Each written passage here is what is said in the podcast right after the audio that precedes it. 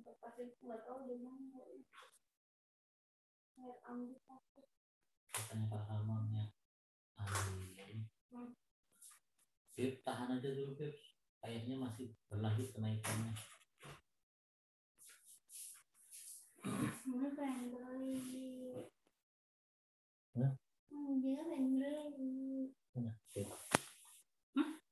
Beli. Dari Umi lah, punya Umi dong. Bener nggak kakak masalah nggak punya kakak Enggak mau lah. Ya. kan pengen belajar. Oh, dengan sejuta gitu loh. Euforia lah gitu loh. So mau beli emas aja. kemarin itu ceritanya Pak Agung ke rumah sana terus sama temannya kakak itu mau jual yang PRIS yang PRIS Bank Syariah Islam itu BSI. Kakak mau jual di harga 273 2730 ini kakak bisa untung karena kakak belinya 2680 Hmm. maksudnya untung 50 poin lah ya. Ini ada Pak Agung. Itu sudah angka itu. Kan nggak nggak jual karena nggak enak kan ada tamu nggak apa rugi rugi rugi rugi rugi saya berapa dua enam enam rugi tapi ditutupnya di dua enam sembilan puluh. Jadi masih untung sepuluh poin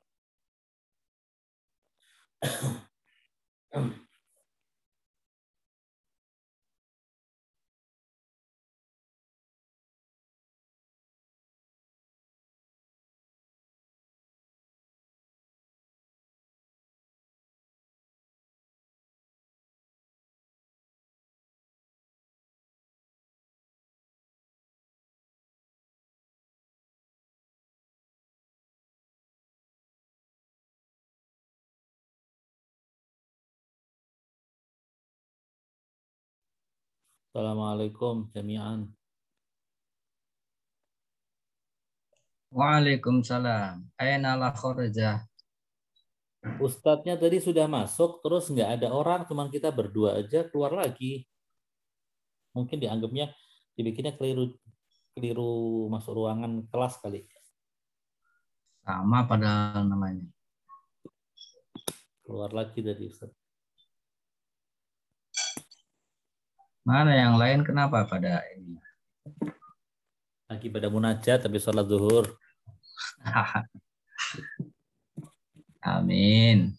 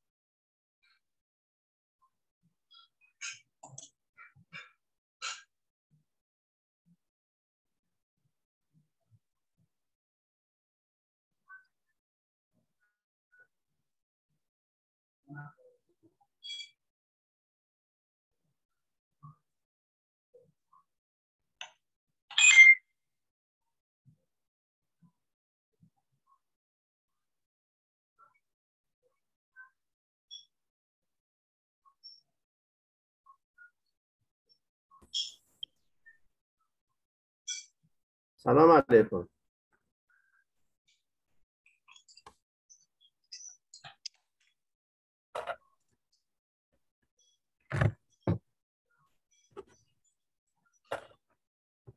سلام علیکم Waalaikumsalam warahmatullah. Waalaikumsalam warahmatullahi احوالتون چطوره؟ کیف احوال؟ How are you? Ah, khair, I'm fine. Thank you, Professor. ما شاء الله. شكرا شكرا. الحمد لله. توقف حسيت. الحمد لله جوا. نلتقي إن شاء الله. الحمد لله رب العالمین خب آه، اگر سوالی دارید من هستم خدمتتون مقدماتاً Ustadz menawarkan kalau ada yang mau bertanya silahkan ditanya dahulu sebelum kita memulai pelajaran kita hari ini.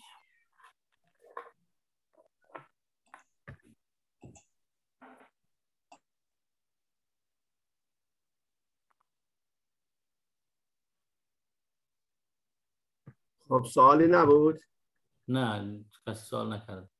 آه سوال نپرسید خب بسم الله الرحمن الرحیم اه،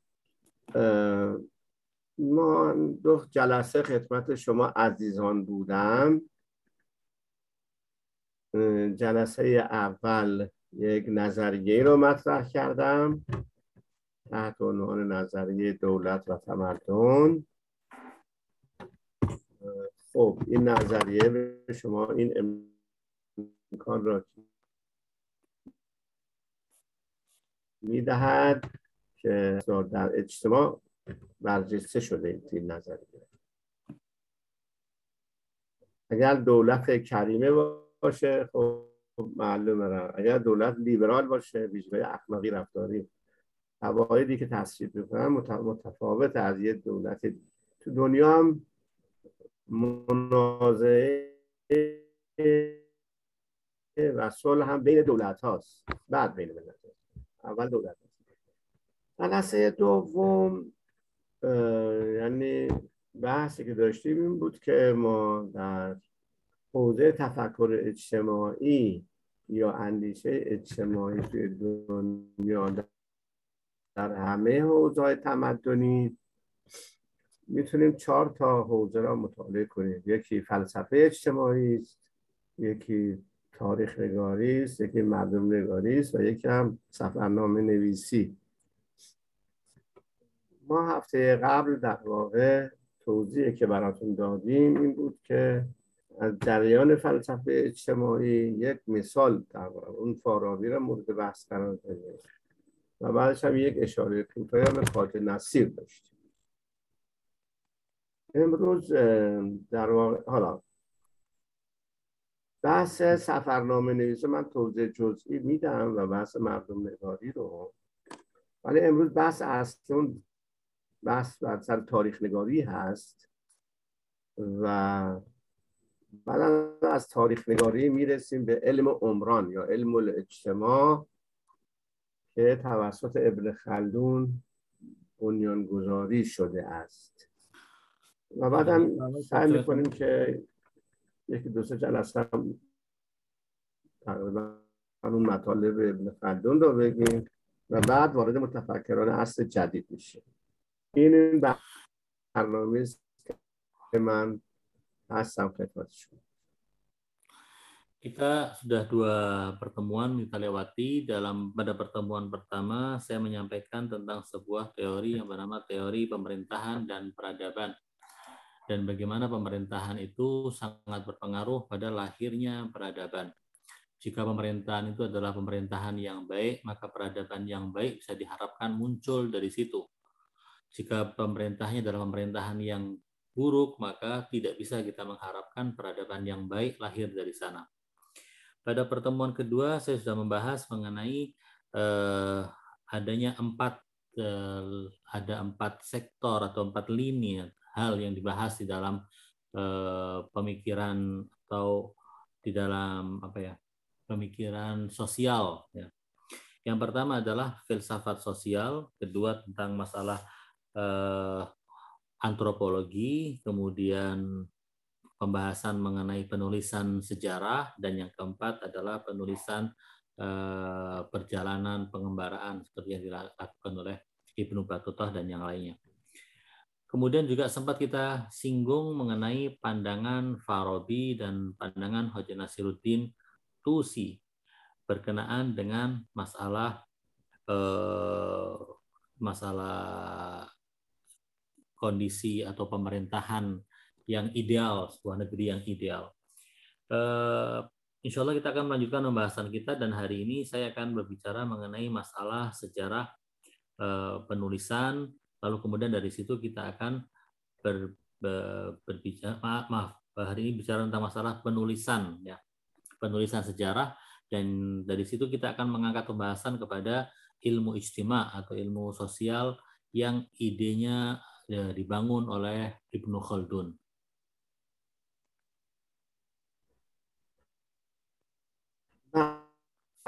در مورد سفرنامه نویسی قابل ذکره که در حوزه های تمدنی با توجه به اینکه یه قدرت سیاسی گسترش هم داشته باشه خب متفکرهای پیدا میشن که به مناطق مختلف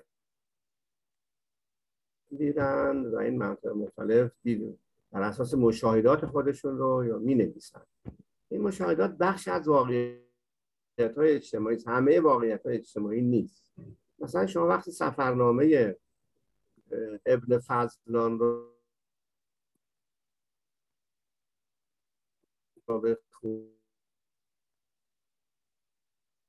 بخونید یه سفرنامه است که به روز و این مناطق به نام صدا قطع فرنگی بوده مثلا. صداتون قطع وصل قطع وصل شد. الان چی؟ الان چی؟ تا رسیدید به واقع بخشی از واقعیات نمی نویسن مثل همین که مثل کی بوده اون صدای شما رفته. پس توضیح دادم که سفرنامه نویسی بخشی است با توجه به ثبات سیاسی که یک مملکت داره یه قدرت سیاسی داره اتفاق میفته. از زمان مثلا فرض کن عباسیان سفیری به نام ابن فضلان به طرف کشورهای شوروی و حاشیه او دعوتش میشه که بره اونجا کار فرهنگی بکنه تبلیغ اسلام بکنه. خب اون یادداشتاش نوشته از بود پرستی مردم اونجا. خیلی جالبه نمی‌دونم.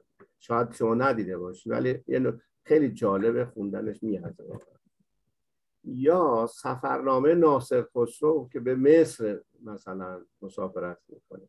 یا سفرنامه ابن بطوته که سفر خیلی مفصلی داشته تو دنیای اسلام. شرایط و احوال اونجا رو توضیح میده. ما میگم سفرنامه نیستی بخشی از واقعیت ها را نشان می‌دهد. در زمانی که مسلمان ها قدرت داشتن سفرنامه ها مسلمان ها نوشتن. در زمانی که یونانی ها قدرت داشتن اونها نوشتن. در زمانی که اروپایی ها قدرتمند بودن چون امکانات داشتن اونا در مورد کشورهای مختلف جهان سفر. آدماشون رفتن حالا ممکن مسئول فرهنگیشون بوده ممکن دست به جاسوسیشون بوده. ولی به هر حال سفرنامه نویسی بخشی از واقعیت های اجتماعی رو برا ما روشن بوده اگر از این منظر نگاه کنی خیلی مطلب میتونه از این سفرنامه ها به دست بیاره Pembahasan mengenai penulisan uh, penulisan hasil dari pengembaraan yang dilakukan oleh banyak orang. Kita melihat uh, ini sangat erat hubungannya dengan masalah peradaban dan kebudayaan. Uh, banyak orang-orang yang memiliki latar belakang pemikiran yang baik dan keilmuan yang cukup melakukan pengembaraan ke berbagai negeri. Lalu kemudian eh, tentunya pengembaraan itu selalu di ada faktor-faktor yang mendukungnya sehingga dia bisa melakukan pengembaraan. Lalu kemudian mereka menuliskan apa yang mereka saksikan. Tentunya yang mereka saksikan, lalu kemudian mereka ambil sebagai, sebuah kesimpulan dari apa yang mereka lihat dan mereka kemudian tuliskan itu semua, itu hanya sebagian dari fakta yang ada di sebuah negeri. tidak mungkin seorang pengembara itu akan menuliskan semua hal yang ada di negeri itu dan dia ketahui. Biasanya mereka hanya tahu apa yang ada di depannya, yang dia bertanya ke sana kemari, kemudian dia nulis karena dia bukan tidak akan tinggal di situ untuk selamanya. Makanya dia hanya menulis sebagian dari apa yang uh, ada di sana dan yang kebetulan dia ketahui dari pengembaraan itu. Misalnya kalau kita melihat uh, tulisan dari Ibnu Fadlan. Ibnu Fadlan seorang pengembara pada zaman dinasti Abbasiyah yang melakukan pengembaraan ke arah eh, Asia Kecil dan Kaukasus. Kalau zaman sekarang mungkin negeri-negeri yang bekas Uni Soviet itu melakukan pengembaraan di sana, melihat keadaan masyarakat di sana, lalu kemudian menceritakan apa yang dia saksikan dalam eh, catatan perjalanannya dia di situ menyinggung, menyinggung tentang adanya orang-orang yang masih menyembah berhala. Ini satu hal yang sangat menarik sekali. Di daerah seperti itu pada zaman Bani Abbas masih ada orang-orang yang menyembah berhala. Atau mungkin kita eh, bisa melihat catatan perjalanan Nasir Khosro atau mungkin Ibnu Batuta yang melakukan pengembaraan ke berbagai negeri. Nasir Khosro misalnya yang pergi ke arah Mesir dan menceritakan apa yang dia saksikan di Mesir. Hal-hal semacam ini sering dilakukan sepanjang sejarah manusia. Kita melihat adanya tulisan-tulisan tentang hasil yang, bisa, yang dilihat dari pengembaraan seseorang. Ketika kaum muslimin memiliki kekuatan, kekuasaan, dan punya hegemoni, punya wibawa di dunia, eh, banyak orang-orang Islam yang melakukan pengembaraan dan menulis catatan eh, safar mereka. Dulu pada zaman Yunani kuno juga ada penulisan-penulisan semacam itu ketika Yunani berkuasa, maka yang menulis itu adalah orang-orang Yunani. Jadi ini sangat erat sekali dengan keadaan siapa yang saat itu berkuasa, siapa yang saat itu memiliki eh, memiliki kekuatan yang diperhitungkan kekuatannya. Dan kalau kita mau melihat masalah penulisan hasil dari perjalanan ini dari sudut pandang seperti ini, maka kita bisa memahami eh, makna atau tulisan dari catatan perjalanan para penulis itu. بحث بعدی در مورد مردم شناسی هست البته میدونه ادهی معتقدن که مردم شناسی علم جدیدی است ولی اعتقاد من نه. علمی است که توضیح تمدن اسلامی هم شکل گرفته و متفکرهایی بودن که مثل ابوریان بیرونی که در زمانی که در هندوستان به سر می برده کارهای خیلی فوقلاده ای رو در این زمینه انجام داده است. البته بعض مواقع به هر حال مردم شناسی می‌دونید که نزدیک به سفرنامه نویسی باشه ولی چیزی که هست از مردم شناسی بیشتر روی حوزه فرهنگی و اعتقادات عمومی متمرکز میشه تا مسائل دیگر Masalah yang lainnya adalah yang biasa disebut dengan uh, antropologi. Uh, sebagian orang mengatakan bahwa ini adalah satu cabang ilmu pengetahuan yang baru. Bagaimana orang ingin mengenal masyarakat, ingin mengenal orang, ingin mengenal kepribadian apa namanya uh, karakter dari sebuah bangsa atau kelompok. Tapi menurut saya ini bukan ilmu yang baru. Ini ilmu yang sudah ada, sudah ada sejak lama. Sebab kalau kita melihat dalam sejarah ada tokoh bernama Abu Raihan Biruni. Abu Raihan Biruni saat dia berada di e, negeri Hindustan sana, dia melakukan telaah-telaah pada masyarakat di sana. Sehingga bisa dikatakan telaah tentang e, upaya untuk mengenal sebuah masyarakat itu bukan suatu hal yang baru, walaupun sebagian mengklaimnya sebagai ilmu yang baru memang apa yang kita dapatkan dari telaah terhadap sebuah bangsa atau sebuah masyarakat itu mirip dengan yang dilakukan oleh para pengembara saat mereka datang ke sebuah negeri lalu menulis apa yang mereka saksikan di negeri itu. Tetapi dalam eh, dalam masalah yang kita bahas ini eh, upaya untuk mempelajari keadaan masyarakat itu lebih terfokus pada masalah kebudayaan dan kepercayaan-kepercayaan umum yang ada di tengah masyarakat itu. خب حوزه خیلی مهم خیلی خیلی مهم حوزه تاریخه که تاریخ و در واقع مورخان اسلامی در مقایسه با تمدن قبلی کارهای خیلی بیشتری هم دادند. در حوزه تمدن اسلامی دو تا جریان تاریخ نگاری مشهوره. یکی تاریخ نگاری نقلیه و یکی هم تاریخ نگاری عقلی. تاریخ نگاری نقلی معناش اینه که حوادث حوادث رو اتفاق یا داده های تاریخی گذشته رو نقل می‌کرده بدون اینکه بدون این اتفاق میفته یا نمیفته یعنی خیلی ارزیابی نمی‌کرده. اگر به ناقل خبر اعتماد داشته اون خبر رو نقل می‌کرده. این میگن تاریخ نگار نقلی. در واقع اینجا از تکنیک استفاده می‌کرده که در علم و رجال یا در فقه استفاده میشه. فقط اعتماد به راوی سبب ثبت اون خبر یا نقلش میشه. شخص مشهور در این حوزه تبری هست. تبری مورخ بزرگی است که کارهای خیلی زیادی انجام داده و ولی تاریخ نگار نقلیه. خیلی مطالب نقل کرده. خب این سیستم نقلی ما یه مشکل روبروست که ممکنه که خبرهای نادرست هم وارد و غیر واقعی هم وارد یه حوزه تمدنی بشه. همونطور که در حوزه تمدن اسلامی وارد شده. شیوه دوم تاریخ نگاری عقلیه.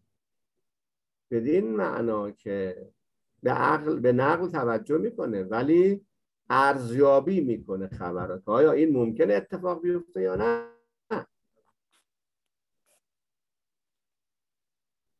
یعنی ارزیابی می‌کنه این خبر شخص مشهور در این حوزه مسعودی مسعودی مورخی است که این کار رو کرده.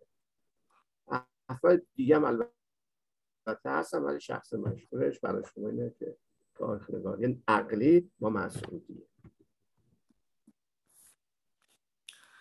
Pembahasan berikutnya adalah mengenai mengenai sejarah dan penulisan sejarah. Kita ketahui bahwasanya para sejarawan Muslim telah melakukan uh, banyak sekali karya-karya yang besar dalam masalah penulisan sejarah. Kalau kita ingin ketahui bahwasanya dalam penulisan sejarah itu ada dua macam penulisan sejarah. Yang pertama adalah penulisan sejarah yang hanya bersifat menukil saja. Artinya orang yang menulis sejarah dengan cara semacam ini hanya menukil dari pihak yang memberikan kisah dan cerita sejarah itu kepadanya. Dengan mempercayai sumbernya kemudian dia menyampaikan mirip seperti apa yang kita dapatkan dalam ilmu hadis, dalam ilmu rijal atau dalam ilmu fikih Ketika kita melihat sebuah riwayat yang sanatnya itu kita percaya, maka kita akan sampaikan riwayat tersebut. Dalam tarikh eh, penulisan sejarah yang bersifat nakli atau penukilan ini hanya mengandalkan sumber. Kalau sumbernya dipercaya, maka dia akan menulis dan menyampaikannya. Tokoh atau ulama besar yang paling menonjol dalam penulisan sejarah model semacam ini adalah eh, Tobari Imam Tobari menulis buku sejarah yang sampai saat ini masih dijadikan sebagai rujukan utama dalam sejarah Islam. Hanya saja permasalahan ini menukil sejarah hanya dengan menggunakan eh, menyandarkan pada sanad tanpa melakukan cross check dengan melihat berbagai sisinya untuk melihat apakah ini benar-benar terjadi ataukah tidak masuk akal ataukah tidak, ini memungkinkan memberikan celah bagi masuknya kisah-kisah sejarah yang tidak pernah terjadi ke dalam eh, literatur-literatur sejarah kita. Kedua adalah sejarah penulisan sejarah yang bersifat akli, yakni penulisan sejarah yang menggunakan analisa.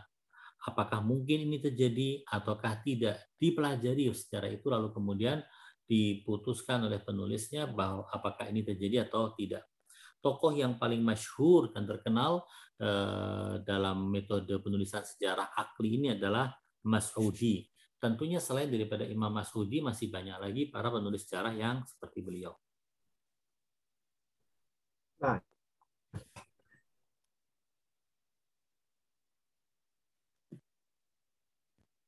خب سوال ابن خلدون از بحث بعدی مونه حالا ما خیلی نمی‌خوایم تو تاریخ نگاری وارد شیم می‌خوایم وارد بحث علوم اجتماعی بشیم در ابن خلدون صحبت ابن خلدون در زندگی سه مرحله رو پشت سر گذاشته.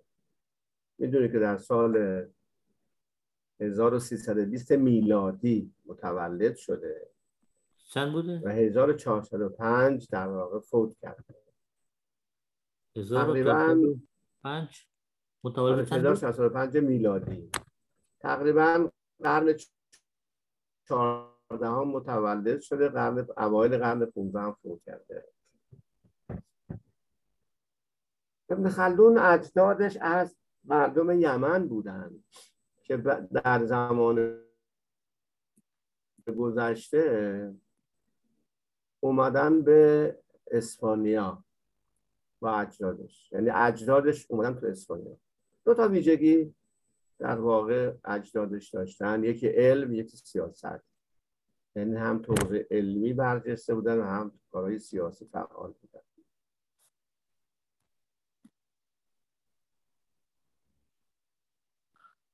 بعد از این که مسلمان ها به مقدار بنیان های سیاسی ضعیف میشه ابن خلدون خانوادهش از آندولوس اخراج میشن میان تونس. و ابن خلدون در اون سالی که گفتم در تونس متولد میشه.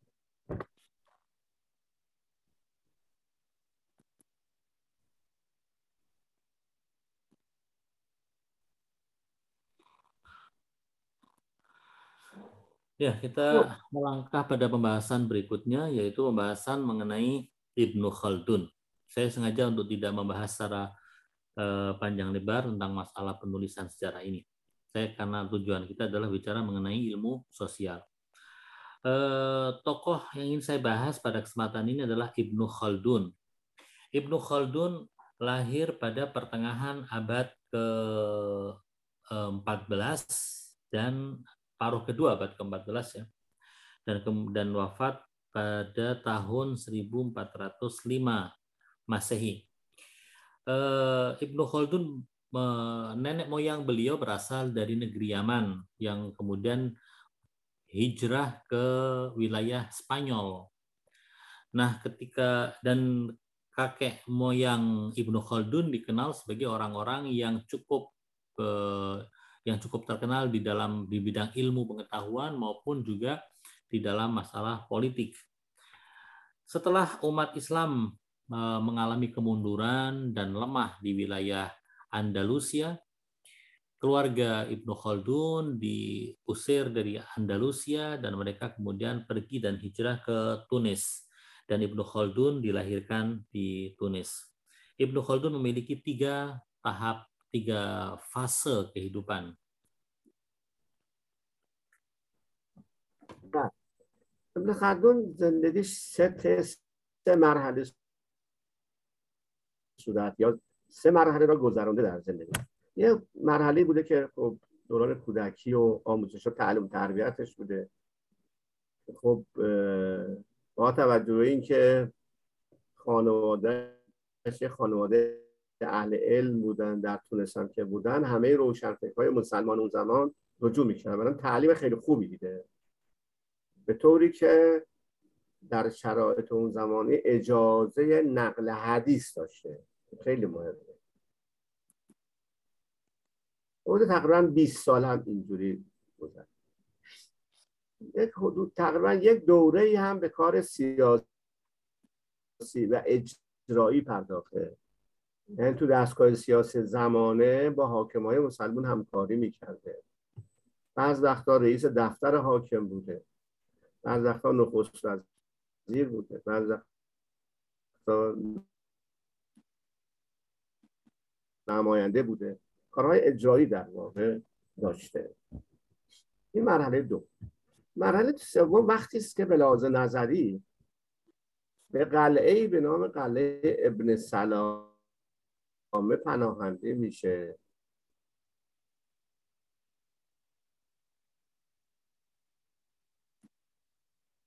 و می‌خواد فهم خودش رو از حوادث صداتون نداشت. بله؟ مرحله سوم رو صدای شما رو نداشت. مرحله سوم وقتی است که در واقع از کارهای اجرایی و یا سیاسی جدا, جدا میشه و در قلعه ای قلعه قلعه به نام قلعه ابن سلامه در تونس در واقع میره و اونجا شروع می‌کنه به تفکر در مورد اجتماع و مسائلی که براش پیش اومده.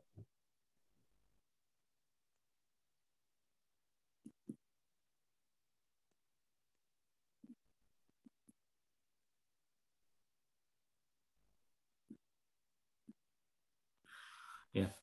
Uh, tiga fase kehidupan Ibnu Khaldun dimulai dari masa kanak-kanaknya. Mengingat bahwa keluarga Ibnu Khaldun adalah keluarga yang dikenal dengan keilmuan dan menjadi pusat uh, rujuknya masyarakat untuk untuk menimba ilmu pengetahuan, maka tidak heran Ibnu Khaldun dengan cepat menyelesaikan tahapan-tahapan keilmuan di keluarganya sampai usia 20 tahun. Bahkan pada usia yang muda beliau sudah sampai kepada tingkatan diberi izin dan ijazah untuk menyampaikan hadis dan menukil hadis periwayatan. Lalu kemudian tahap kedua kehidupannya adalah ketika dia bekerja sama dengan pemerintah setempat eh, sempat untuk menjadi eh, menjadi penanggung jawab kantor pemerintahan sampai juga sempat menjadi seorang Eh, menteri. Ini adalah kegiatan beliau sebagai seorang yang aktif di bidang politik dan eh, terjun langsung ke dalam eh, pemerintahan. Tahapan ketiga adalah ketika Ibnu Khaldun meninggalkan semua itu, meninggalkan kegiatan politik dan dan eksekut dan bekerja sebagai bagian dari lembaga eksekutif di negeri tersebut lalu kemudian menjadi seorang yang mencari suaka atau berlindung di sebuah benteng yang bernama Benteng Ibnu Salamah di Tunis. Di situ kemudian dia memikirkan kondisi yang terjadi pada dirinya dan memikirkan kondisi uh, sosial yang ada uh, yang membuat dia uh, sampai kepada um, pada posisi yang saat itu. مسئله که الان ممکنه شما بپرسید اینه که مسئله ابن خلدون چه چیزی بوده؟ سوال زمانش چه چیزی بوده؟ چه چیزی رو ابن خلدون می‌خواست پاسخ بده؟ بهترین راه برای اینکه ما در واقع ببینیم سوال ابن خلدون چه اینه که به منابع رجوع کنیم. در اون زمان ابن خلدون در یک نامه به ابن خطیب ابن خطیب در واقع اونجا فکر کنم مسئولیتی داشته تو دستگاه سیاسی آندلوس. ابن خطیب بهش میگه که نامه بهش می‌نویسه. اینه نامتن نامه بخش چینه ابن, خل... ابن خلدون تو نامش اینو می‌نویسه. میگه چرا این شهرهای ما بیران؟ چرا این زمینه ها داغ زده شده؟ چرا این امارات ویران شد؟ چرا جاده خراب؟ چرا این بی ثباتی؟ چرا این دریای هرج و مرج؟ زمانی ما خورشید افتخار بودیم. چه شد کن افتخارها از دست رفت؟ دریق و افسوس. این بخشی از نامه ابن خلدون به ابن خطیبه که در کتابی در واقع ایولاکوست نوشته. حالا اگر خواستید که من می‌تونم تصویرش رو بعدا بهتون بدم. متن انگلیسیه. پس ابن خلدون در اینجا مسئلهش این میشه که چرا شهرهای اسلامی بیرون؟ ما قبلا میگه ما گذشته شهرامون آباد بوده. خیلی آب مشکلی نداشتیم ولی الان در واقع ویران شد. این سال ابن خلدون سال زمانه ما هم هست که ما هم می‌پرسیم چه تمدن اسلامی اینجوری شده؟ در حالی که قبلا تمدن اسلامی هم توزیع سیاست آرامش داشت هم پیشرفت تمدنی داشت توزیع مختلف. بنابراین سال ابن خلدون اینه. اگر مقدمه ابن خلدون رو هم بخونید این سوال رو اونجا هم مطرح می‌کنه. به زبان دیگه البته. به عبارت دیگه اینجوری می‌تونیم چند بندی کنیم موضوع که تحولات و تغییرات اجتماعی مسئله ذهنی ابن خلدون بوده که او رفته تو قلعه ابن سلامه در مورد این تحولات جوامع اسلامی و جهان مطلب می‌خواسته بنویسه. این مسئلهش بوده. Mungkin kalian akan bertanya, apa sih sebenarnya yang ingin dicari oleh Ibnu Khaldun? Pertanyaan-pertanyaan apakah yang ada di kepala Ibnu Khaldun sehingga dia eh, berada di benteng Ibnu Salamah lalu kemudian berusaha dan berpikir berusaha untuk mencari jawaban atas pertanyaan-pertanyaan itu. Kalau kita ingin tahu jawaban dari pertanyaan ini adalah ini pertanyaan apa yang ditanyakan dan dicari jawabannya oleh Ibnu Khaldun, kita bisa melihat surat yang ditulis oleh Ibnu Khaldun kepada Ibnu Khatib. Ibnu Khatib ini adalah salah seorang pejabat Andalus. Dia menulis kepada Ibnu Khatib sebuah surat yang yang di antara isinya adalah mengapa bangunan-bangunan ini hancur? Mengapa kota-kota kita ini hancur? Mengapa timbul kekacauan di sana sini? Padahal dulu kita adalah bangsa dan umat yang kelompok yang terpandang dan disegani. Tapi kenapa sekarang kondisi kita seperti ini? Ini pertanyaan-pertanyaan yang disampaikan oleh Ibnu Khaldun dalam suratnya kepada Ibnu Khatib. Kalau kita mau melihat di dalam kitab Muqaddimah, Ibnu Khaldun menulis dan menyampaikan pertanyaan-pertanyaan ini mungkin dengan ungkapan dan bahasa yang lain, tapi intinya adalah sama Menyampaikan pertanyaan-pertanyaan tersebut dan berusaha untuk mencarikan jawabannya. Kalau kita mau jujur juga bahwa pertanyaan-pertanyaan Ibnu Khaldun ini sebenarnya juga pertanyaan kebanyakan dari kita. Mengapa kita keadaan kita saat ini seperti ini, padahal dulu kita adalah umat yang sangat disegani. بنابراین ابن خلدون پس مسئلهش مشخص شد اگر یه زمانی از شما بپرسه که مسئله ابن خلدون در زمانش چی بوده؟ می‌پرسید. میگید تحولات و تغییرات اجتماعی که در سطح جهانی و در منطقه مسلمان ها اتفاق افتاده. سوال خیلی بزرگیه. اینجا من می‌خوام یه سوال دیگه ای را مطرح کنم. آیا مسئله ابن خلدون مسئله شخصی شخص هست؟ یا مسئله همه متفکران بزرگ اجتماعی در همه حوزه‌های تمدنی است سوال خیلی مهمی دقت کنید.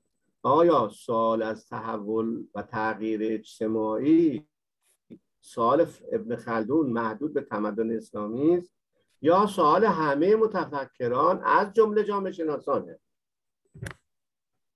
من خودم چون علاقم بود پیگیری کردم و تحقیق کردم. دیدم این سوال ابن خلدون سوال همه متفکرهای بزرگ جهانه. متفکرهای حوزه علوم اجتماعی البته دیگه. سوال اساسیه. خب یعنی آیا این سوال سوال افلاتون ارسطو هم بوده؟ من میگم بله. سال افلاتون و ارسطو هم همین سوال بوده. البته به اضافه یه سوال دیگه که ابن خلدون داشته. بنابراین ابن خلدون دو تا سوال داشته. یکی تحولات تغییرات اجتماعی. دوم نظم اجتماعی. خوب دقت کنید. تحولات و تغییرات اجتماعی. و دوم نظم اجتماعی. تحولات و تغییرات اجتماعی و نظم سوال اینه که آیا این دو تا سوال را یونانی ها هم داشتن؟ من میگم بله. شما وقتی کتاب افلاتون را می‌خونی در مورد سیاست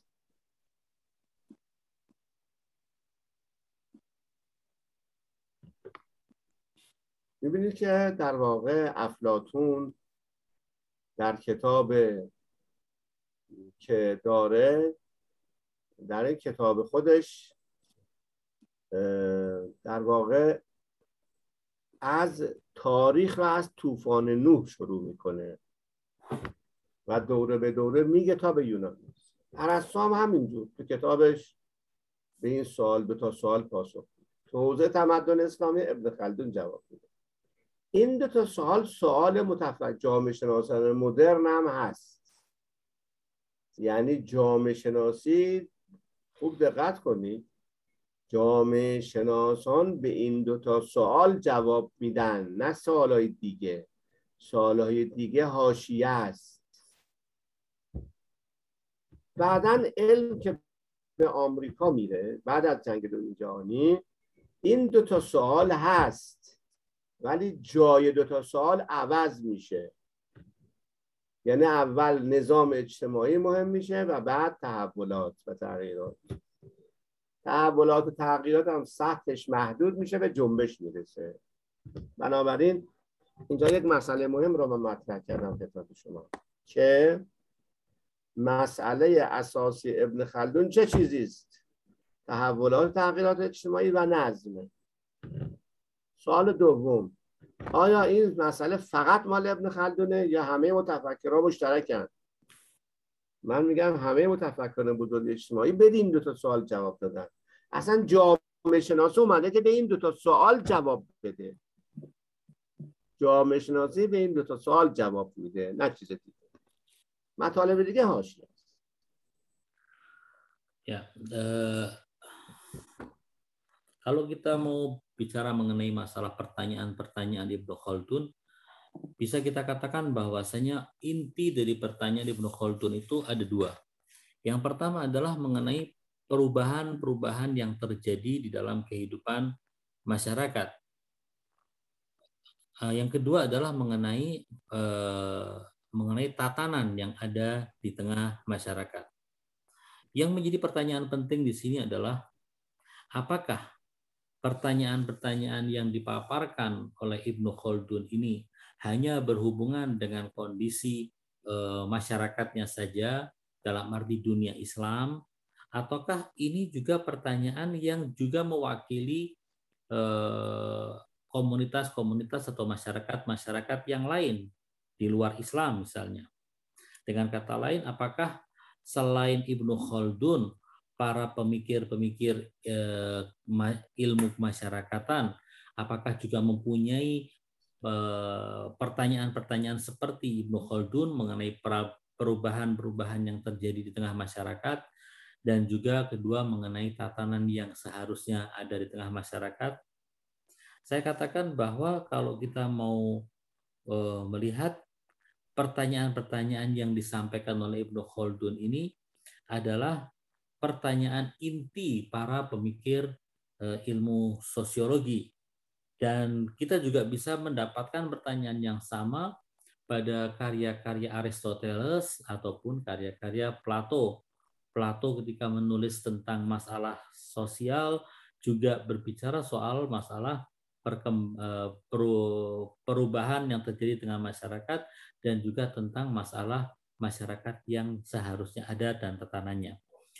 Eh, kemudian yang menjadi permasalahan inti pula di sini adalah bahwa sebenarnya para sosiolog seluruh eh, apa namanya seluruh hal yang dibicarakan oleh para sosiolog di di mana pun juga hanya berhubungan dengan masalah dua masalah penting tadi. Sementara pertanyaan-pertanyaan yang lain bisa dikatakan sebagai pertanyaan-pertanyaan sampingan saja. Setelah perpindahan ilmu ke Amerika, kita kita saksikan pertanyaan yang sama, dua pertanyaan yang sama, yaitu pertama mengenai perubahan-perubahan dan kemudian yang kedua tentang tatanan dan sistem kemasyarakatan, dua hal itu juga menjadi permasalahan inti di dalam sosiologi di eh, di, di Amerika. Tetapi mungkin tempatnya sudah berubah, tempatnya bergeser. jika pada Ibnu Khaldun yang menjadi pertanyaan yang menjadi pertanyaan awal adalah perubahan yang terjadi, lalu kemudian pertanyaan kedua adalah sebuah sistem bagi sosial, maka di Amerika diubah posisinya. Yang menjadi pembahasan pertama adalah masalah sistem dan yang kedua baru masalah eh, transformasi atau perubahan-perubahan yang terjadi.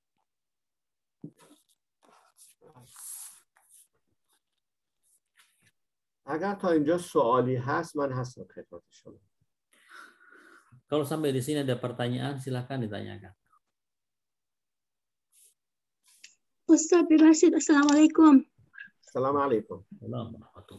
بله با توجه به توضیحی که فرمودید یعنی سوال عمده در علوم اجتماعی این دوتای این تحولات و نظمی نظمیت نظامیت نظم اجتماعی. نظم اجتماعی است. خب بله. این من می‌بینم که این دغدغه علوم اجتماعی درست این موافقیم دیگه ولی اون چرا این تئوری یا علوم علوم اجتماعی از حضور پیامبران شروع نمی‌کنه؟ یعنی خود پیامبران هم به عنوان پدر دیگه معرفی کرده پدر اجتماعی یعنی تحولات هم میاره و نظامیات اجتماعی هم میارد.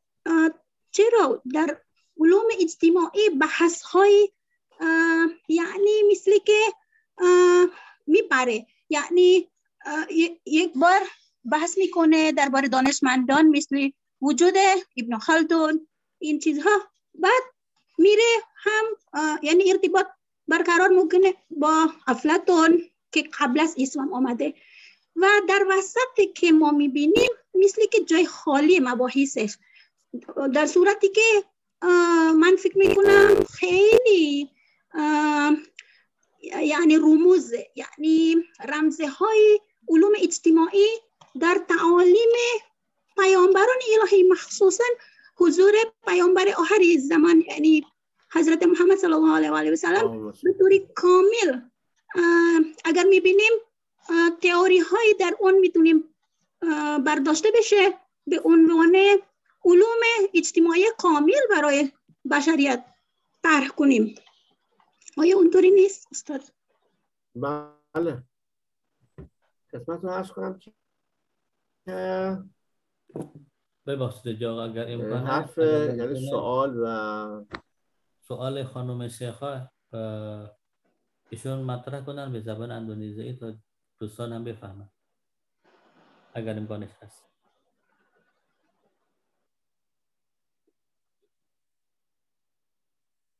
خانم بفرما سوالتون به زبان خودتون هم بگید زبان محلی.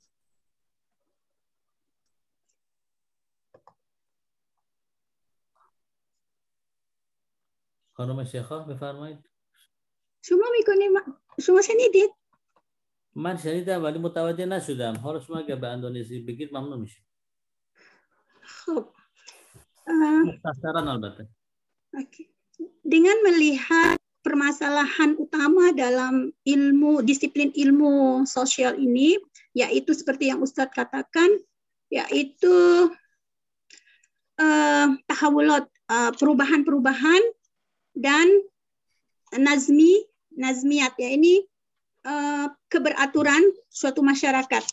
Ya, ini yang seperti yang dipersoalkan oleh Ibnu Khaldun dalam zamannya yaitu kenapa terjadi perubahan sedemikian rupa uh, kondisi yang ada dan dulu kita penuh dengan nazam uh, namanya ketertiban teratur tapi sekarang udah runtuh demikian. Nah, jadi ada dua soalan yang penting dalam ilmu istimewa ini, ilmu sosial ini, yaitu uh, perubahan dan uh, keberaturan. Nah, soalan yang saya tanyakan, permasalahan utama ini, uh, dan saya melihat pembahasan yang ada dalam ilmu sosial ini sepertinya ada kekosongan ruang yang di, dibentangkan. Terkadang ketika mereka mengutarakan para ilmuannya seperti zamannya Ibnu Khaldun dan yang sepertinya, kemudian nanti dia melompat berbicara pada zamannya Aflatun, Aristol, Aristoteles yang zamannya itu melintasi sebelum Islam datang. Padahal di tengah-tengah ini ada ada ada tokoh-tokoh besar yang mempengaruhi wujudnya ilmu ijtimai, ilmu sosial ini, yaitu hadir, hadirnya uh, khususnya Rasulullah uh, Islam, yaitu Nabi Allah Islam, di mana beliau membawa konsep yang begitu sempurna berkenaan dengan masalah ijtimai yang di dalamnya juga berbicara tentang perubahan-perubahan, kesan-kesan yang dibawa oleh para nabi ini uh, merupakan satu bentuk yang mampu memberi pengaruh kepada suatu masyarakat dan membentangkan se uh, sebuah teori yang penuh dengan keberaturan. Tetapi sepertinya tidak dibahas di dalam uh, tidak diberi pengaruh yang besar untuk membentuk sebuah teori ijtimai yang murni yang yang betul-betul uh, membawa manusia itu ke arah yang sep se seperti yang dikehendaki oleh kehidupannya. Jadi pertanyaan saya kenapa demikian dan gambar yang saya berikan itu tuh apakah betul? Saya soalkan kepada Ustadz. Demikian. اگر من سوال ایشون رو درست متوجه شده باشم یا بحث ایشون رو میگن مطالبی که متفکرها میگن تو ادبیات دینی مثلا پیامبر اسلام هم وجود داره. چرا به این توجه نمیشه؟ دیدم درست سوال فهمیدم دوستان یا نه؟ بله تقریبا همه آره. از فکر کنم که طبق تئوری دولت تمدن جواب میدن. بر اساس این تئوری خب دولت های اروپایی که مسلمان نبودن که به افکار اسلام رو بخش کنن مخالف دین بودن. مارکس هم که اومد که اصلا ضد دین بود. بقیهشون هم جوری جهان شناسیشون با جهان شناسی ما فرق می‌کنه. ما جهانی که می‌شناسیم و به خدا معتقدیم اونا به اینا معتقد نبودن. چون معتقد نبودن ادبیات اجتماعیشون هم یه چیزای دیگه بود غیر از که ما بنابراین اگر شما می‌خواید فرهنگ اسلامی ادبیات دینی رواج پیدا کنه باید خودتون انشالله سال قدرت بشید حتی با سواد بشید سال قدرت بشید بنابراین اروپا چون مرکز سکولاریزم بوده بنابراین اون تفکر بیشتر رشد کرده به تفکرهای اسلامی اجازه اجازه نمی‌دادن. اون قدرت دست اونا بود. خب درست جواب دادم یا نه خانم محترم؟ ولی هنوز جای اشکال داره استاد ولی بعدا من صحبت میکنم من هستم در حال من هستم خدمتتون کاری باشه هم واتساپ هست میتونی استفاده کنید هم ایمیل هم میتونم بهتون بدم بله یک سوال میخواستم اینجا مطرح کنم خب شما فرمودید این بر... saya terjemahkan dulu ya Bu Seha ya oke okay. yang lainnya Ustadz menjawab bahwa kalau tidak salah tangkap bahwa yang di, yang disampaikan yang ditanyakan adalah mengenai kenapa teori-teori eh, kalau bisa dikatakan teori-teori eh, ilmu sosial teori-teori sosial yang disampaikan oleh Nabi kok tidak di eh, ikut dibahas dalam ilmu sosial eh, kalau pertanyaannya semacam ini, maka ini kembali kepada teori yang pernah saya sampaikan mengenai teori pemerintahan dan dan peradaban. Kita tahu bahwasanya ilmu sosial yang dikenal di dunia saat ini adalah sebuah ilmu yang dibangun dan dikenalkan kepada kita dari Eropa, dari barat sana. Disampaikan kepada kita berdasarkan pemikiran-pemikiran mereka. Dan kita tahu pemikiran-pemikiran mereka adalah pemikiran-pemikiran yang jauh dari nilai-nilai keagamaan. Karena itu eh, yang mereka bahas adalah yang mereka anggap sebagai suatu hal yang baik, suatu hal yang benar, dan tidak pernah melihat kepada eh, yang ada di tengah-tengah kita ajaran-ajaran dari Nabi Muhammad SAW. Karena itu, insya Allah kita harus menjadi orang-orang yang pintar dan insya Allah kita mempunyai kekuatan dan wibawa di dunia sehingga kita bisa mengenalkan ilmu sosial menurut pandangan kita yang yang termasuk di antaranya eh, pemikiran-pemikiran dari Islam dan dari hadis-hadis Nabi itu. من هستم خانم خدمت اگر ایرادی توضیح بیشتر لازم است استاد مگه قرار قرار نبود ما بحث می‌کنیم یعنی دیدگاه ما تمدن اسلامیه درسته؟ درسته؟ خب و تقسیم بندی کرده هم کرده بودیم هم که ما موافقت کرده بودیم یعنی تاریخ جهان اسلامی به مسلمانان یعنی تاریخ جهان مسلمانان یعنی اسلامی البته به دو تقسیم کرده بودیم یعنی متقدمین و متأخرین و اون من هنوز. مرز هنوز روشن نیست مرز بین این تقسیم بندی مثل که توضیح نشده یعنی به از کجا به کجا اون متقدمین میگن و متقدمین در واقع با همون نظریه دولت و تمدن معنا وقتی ما دولت مسلم که مثلا معمولا تا بعضی میگن تا قبل از مثلا من سید جمال. اینا دیگه چیزای یه مقدارش تشخیص شخصیه. مثلا من معتقدم تا وقتی که ما مسلمان ها قدرت داشتیم و علم پیشرفت میشن متفکرهای بزرگی داشتیم. ولی بعد از اون که مغولا حمله کردن و کشورهای اسلامی تیکه تیکه شدن دیگه ما قدرتی نداشتیم که. بنابراین متقدمی یعنی متفکرهایی که در اون دوره زمانی زندگی می‌کرد در دوره زمانی که ما صاحب قدرت بودیم. ولی وقتی که شکنندگی پیدا شد و هر بخش از کشور اسلامی رو یک کسی تحت سلطه یه نفر بود یا یک کشوری بود دیگه ما قدرتی متفکری شاخصی نداریم شما فرض کنید. بعد از ابن خلدون که بخواد ادعای نظری بکنه. یعنی تو قرن 15 تا اول رنسانس فرض کنید ما از اول رنسانس تقریبا سه چهار قرن یک دچار آشفتگی بوده تمدن اسلامی. ولی بعد از اون سه جمال پیدا میشه که میشه متأخرین. یعنی یه فاصله هست بین متقدم بله. یعنی حساب متأخرین از سید جمال تا امروز میشه. تا امروز بله. پس این امام خمینی ها میوارید به این بخش امام خمینی هم تو این فضای بعد از سید جمال توضیح میدیم براتون بله Bu Seha tadi menanyakan kepada Ustadz tentang uh, pembagian uh, kelompok apa namanya uh, kondisi kaum muslimin pada masa lalu dan kondisi kaum muslimin pada masa belakangan, yakni yang berhubungan dengan masa mutakaddimin istilahnya dan mutaakhirin.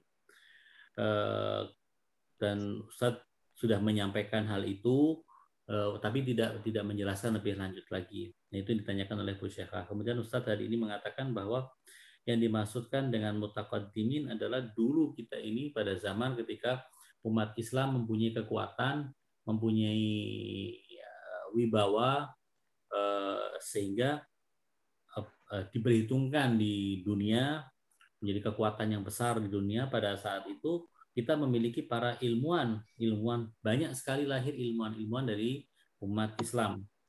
Namun sayangnya ketika kondisi sudah berubah dan kaum muslimin lemah, akibatnya eh, dari semenjak kaum muslimin lemah itulah kita menyaksikan tidak ada lagi tokoh-tokoh besar dari kaum muslimin yang kemudian menonjol menyampaikan gagasan-gagasan keilmuan yang bisa di diterima dan bisa dinikmati oleh seluruh bangsa-bangsa di dunia.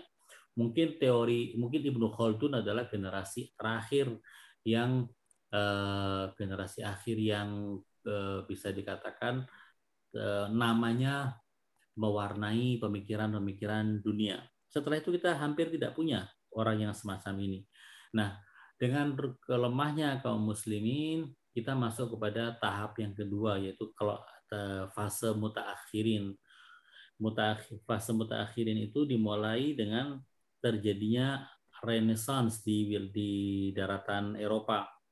Seiring dengan itu kaum muslimin semakin kondisinya semakin melemah.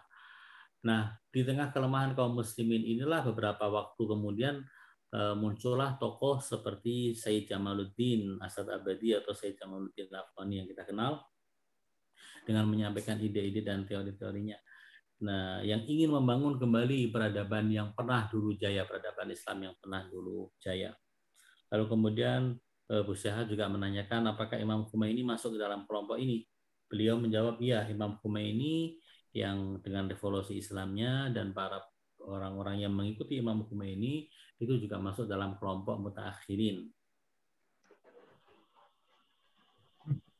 به هر حال مرز بین متقدم و متأخر یه وقت یه بخشش تقریبا فرهنگ شناسیه نمی‌تونیم بگیم یک یعنی خیلی قاطع بگیم. ممکن من چون به نظریه دولت و تمدن معتقد هستم معتقدم تا قدرت سیاسی برتری داشتیم علم هم داشتیم اقتصادمون خوب بوده. و زمانی که اینو از دست دادن مسلمان ها بنابراین دچار شکنندگی شدن. ممکنه یه متفکری دیگه یه جوری دیگه بگه. ولی به محدودش همیناست. یعنی متقدم یعنی اون کسایی که در دوره ابتدایی دو تمدن اسلامی اظهار نظر کردن. و من به خاطر همین این این قسمت اول درس متقدمین رو دو واحد درسی خودش ما برای بچه های دکترا می‌ذاریم. ولی تو درس های شما نبود. منم بهشون ایرادم گرفتم که چرا اینو نگذاشتیم چون شما وقتی ندونید که مسلمان چه کارایی کردن مخصوصا تاسیس علم الاجتماع خیلی مهمه که ما بدونیم متفکرهای اسلامی صاحب اندیشه هستن و علم الاجتماع رو تاسیس کردن. خب یه اشکالات رو موقع نمی‌تونیم توضیح بدیم. به خاطر همینه که من متقدمین رو گفتم باید بدونید Ya, uh, tidak bisa dikatakan dengan jelas dan pasti kapan uh, fase mutakadimin berakhir dan dimulainya fase mutaakhirin. Kapan tahun pastinya kita tidak bisa menyebutkannya karena masing-masing pemikir dan ilmuwan tentunya akan berbeda dalam menafsirkannya. Orang seperti saya yang meyakini tentang teori pemerintahan dan peradaban, saya meyakini itu terjadi ketika kaum muslimin dalam keadaan Eh, melemah. Ketika kaum muslimin lemah, maka dia menjadi kelompok yang tidak lagi bisa melahirkan ilmuwan, tidak bisa lagi bisa melahirkan kekayaan dan kekuatan. Mungkin seorang pemikir yang lain akan ber, akan memandang hal yang berbeda dengan saya. Tapi bagaimanapun juga ini sebuah fakta yang tidak bisa dipungkiri bahwa ada kondisi ketika kaum muslimin sudah tidak memiliki kejayaan peradaban yang dulu lagi, tidak memberikan sumbangsih keilmuan dan ilmuwan-ilmuwan ke tengah uh, umat manusia seperti yang dulu pernah terjadi pada masa peradaban yang masih jaya. Uh, menurut saya kita memang perlu untuk mempelajari uh, fase mutakaddimin, fase yang terdahulu supaya kita bisa kenal apa sih yang telah dilakukan oleh umat Islam dan dengan peradaban Islam yang jaya pada zaman dulu, apa sih yang telah dicapai sehingga kita bisa memahaminya. Uh, salah satu yang saya uh, kritik dari dari program yang sedang kita jalankan ini kenapa kok tidak dibicarakan masalah uh, sejarah mutakaddimin peradaban masa lalu umat Islam. Ini kalau diajarkan di jenjang doktoral perlu untuk dua SKS tersendiri untuk membahas mengenai apa yang dilakukan oleh kaum muslimin pada masa kejayaan Islam pada zaman dahulu, peradaban Islam zaman dahulu. Kalau kita sudah mengetahui itu tentunya pertanyaan-pertanyaan yang berhubungan dengan masalah eh, yang berikutnya lagi, masalah apa namanya kondisi mutaakhir akan banyak bisa kita jawab. بله دانشان دیگه عزیز دیگه سوال ندارن آقایونی که تصویرشون هم نداریم Pak Arif atau Pak Syahrul apakah ada pertanyaan tulis silahkan kalau Abed ada Abdullah Abed Abdullah how are you have you got any question خب بریم قسمت بعد به هر حال ما تو ببخشید خانم شما مسئله حل شد یا نه یا هنوز سوال دارید هنوز هست ولی بعدا استاد در حال من هستم بله من به شما نشان میدم. طرحی که من دارم فکر کردم. اشکال نداره. بعدا می‌تونید با من تماس بگیرید من جواب بدم. بله. خب. بنابراین بحث ما به اینجا رسید که به هر حال ابن خلدون مسئله اصلیش تغییر و تحولات بود در سطح جهان اسلام و دنیا و ابتدایی ترین چیزی که به ذهنش رسید بود که می‌خواست تاریخ این تحولات رو بنویسه. خوب دقت کنید. ابن خلدون علاقمند شد که تاریخ تحولات دنیای اسلام رو بنویسه. به همین دلیل شما وقتی به مقدمش نگاه می‌کنید می‌بینید که ابن خلدون با بحث است در مورد تاریخ شروع می‌کنه. نه بحث های دیگه. چون علاقه من بوده که بحث تاریخ کنید چیزی که هست ابن خلدون تاریخ در اول مطلبی که مینیسه در واقع تاریخ را به عنوان یک فن ازش نام می‌بره. خیلی مهمه ها. خیلی مهمه. به حال ابن خلدون وقتی که دنبال نگارش تاریخ هست با یک مسئله روبرو میشه که نیازمند یک چارچوبه تئوریک یا یک دستگاه ابزاری هست که بر اساس اون بسنجه کدوم خبرها درسته یا درست نیست. در قبل یعنی در گذشته تو تاریخ نگاری اسلامی متفکرها از اعتقاد و اعتماد به علم الرجال استفاده می‌کنن برای, برای ثبت خبر. یعنی اگر یک کسی را میشناختن معتمد بشونن خبرش نقل می‌کردن. ابن خلدون میگه که این ابزار برای خبرهای شرعی خوبه. ولی برای خبرهای اجتماعی کفایت نمی‌کنه. ما نیازمند اینه که خبرها را با واقعیت رجوع بدیم. مراجعه بکنیم. یعنی خبرها را با اونا مطابقت بدیم با واقعیت ها و ابن خلدون در تفکر در این زمینه می‌رسه به اینکه ما باید یه علم الاجتماع داشته باشیم. خیلی مهمه. ابن خلدون در پاسخ به سوالهایی که داشته ابتدا سعی می‌کنه تاریخ رو به رشته تحلیل در تاریخ تحولات رو. ولی از تاریخ نگاری می‌رسه به علم الاجتماع.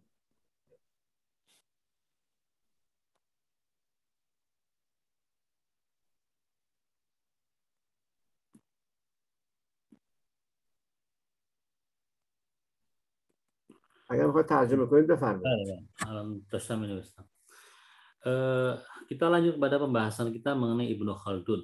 Bahwa Ibnu Khaldun eh, memikirkan tentang transformasi yang terjadi, perubahan-perubahan yang terjadi dalam kehidupan dan dalam di dunia Islam. Eh, Ibnu Khaldun ketika membahas masalah ini dan ingin mencari tahu dan menyampaikan pertanyaan-pertanyaannya lalu kemudian mengulas pertanyaan-pertanyaan itu fokus dan pemikiran beliau tertuju kepada sejarah karena itu kita lihat bahwa di dalam kitabnya Mukaddimah dalam kitabnya Mukaddimah Ibnu Khaldun lebih banyak berbicara mengenai sejarah. Sejarah transformasi dan sejarah perubahan eh, yang terjadi di dunia Islam. Eh, ketika menulis tentang sejarah, tentunya Ibnu Khaldun berhadapan dengan sebuah pertanyaan besar, dengan sebuah eh, satu masalah besar, yaitu bagaimana kita bisa mengetahui bahwasanya ini memang terjadi dalam sejarah ataukah ini tidak pernah terjadi dalam sejarah. Dengan kata lain Ibnu Khaldun membutuhkan sebuah tolok ukur untuk mengetahui bahwa sejarah ini terjadi ataukah tidak. Orang-orang barat eh, orang-orang terdahulu, para ulama, para ilmuwan terdahulu biasa ketika mengulas tentang masalah sejarah mereka menggunakan teori atau teknik periwayatan rijal sanad. Kalau eh, rijal sanadnya itu adalah orang-orang yang terpercaya yang riwayatnya bisa dipegangi dan kemungkinan besar benar orang terpercaya maka mereka akan mempercayai eh, periwayatannya Ibnu Khaldun tidak asing dengan masalah ini tapi dalam pandangannya teori sanat teori periwayatan itu bagus jika berhubungan dengan masalah syariat. Dengan masalah fikih, itu bagus sekali kita menggunakan teori itu. Hanya saja untuk masalah sejarah, tidak bisa kita menggunakan teori tersebut. Dari situlah kemudian Ibnu Khaldun kemudian memikirkan apa yang harus dilakukan dan apa sebenarnya tolak ukur yang harus dimiliki untuk mengetahui benarnya sejarah ataukah tidak. Dari situ beliau kemudian eh, sampai kepada ke keharusan adanya ilmu ijtima atau ilmu sosial. Artinya eh, Ibnu Khaldun melewati pembahasan sejarah dan dari pembahasan sejarah beliau sampai kepada pembahasan tentang ilmu ijtima atau ilmu sosial.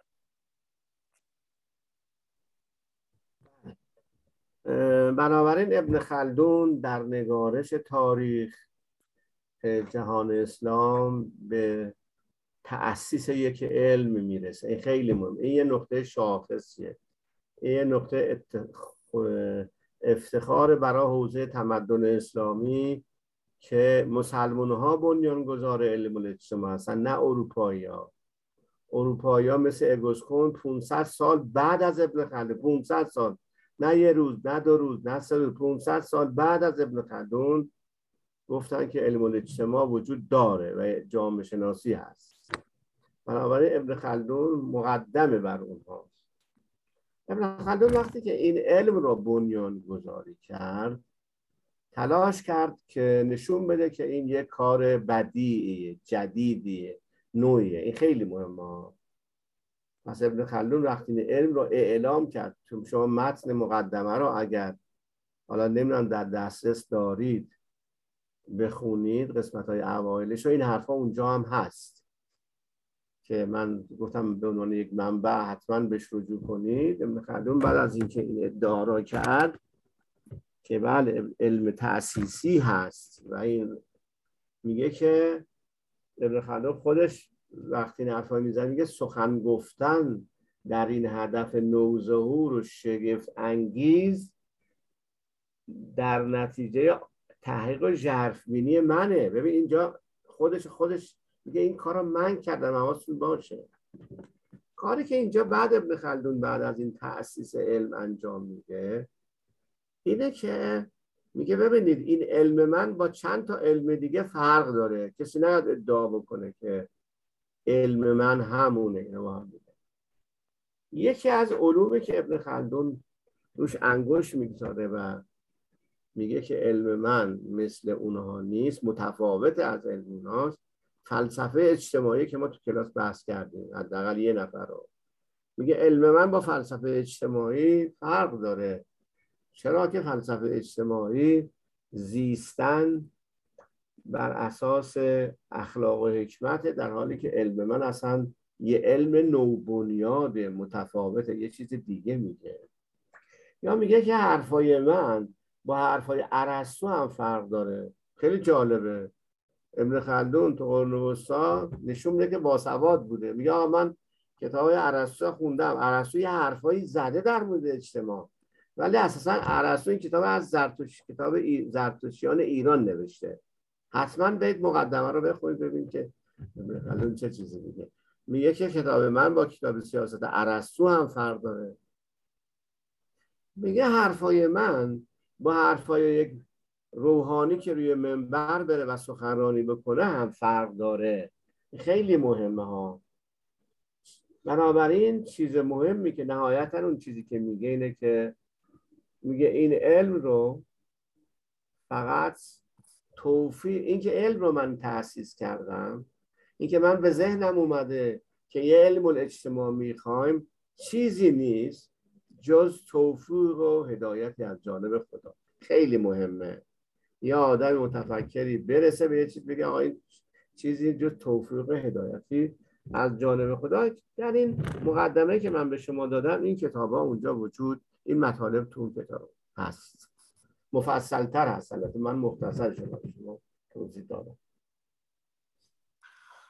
Ya, ini salah satu hal penting ya yang harus kita sadari bahwa Ibnu Khaldun adalah mencetuskan, melahirkan sebuah ilmu. Ini bisa menjadi kebanggaan kita dalam sejarah peradaban dan dalam sejarah peradaban Islam bahwa ada seorang Muslim yang menjadi pencetus lahirnya sebuah ilmu, yaitu ilmu ijtima atau ilmu sosial. Ini telah disampaikan oleh Ibnu Khaldun 500 tahun sebelum Auguste Comte menyampaikan eh, dan meyakini bahwa ada yang namanya ilmu sosial itu. Ibnu Khaldun 500 tahun sebelumnya sudah menyatakan hal tersebut. Ini bisa kita lihat dalam Muqaddimah Ibnu Khaldun. Insya Allah kalian semua memiliki buku atau pernah membaca dan dan dan bisa menelaah kitab Muqaddimah Ibnu Khaldun. Di dalam Muqaddimah Ibnu Khaldun eh, dia menjelaskan tentang masalah eh, taksis atau hmm, pendirian sebuah ilmu ini ya pencetusan sebuah ilmu ini, ilmu istimewa.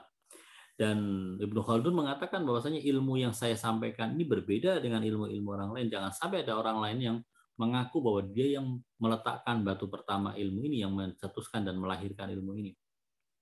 Ilmu saya yang ilmu yang saya sampaikan ini berbeda dengan ilmu filsafat sosial. Ilmu yang saya sampaikan ini juga berbeda dengan apa yang disampaikan oleh Aristoteles di dalam mukadimahnya Ibnu Khaldun ingin meyakinkan pembacanya bahwa eh, dia memang kenal dengan pemikiran Aristoteles dan pemikiran para ilmuwan dan para tokoh-tokoh ilmuwan Yunani.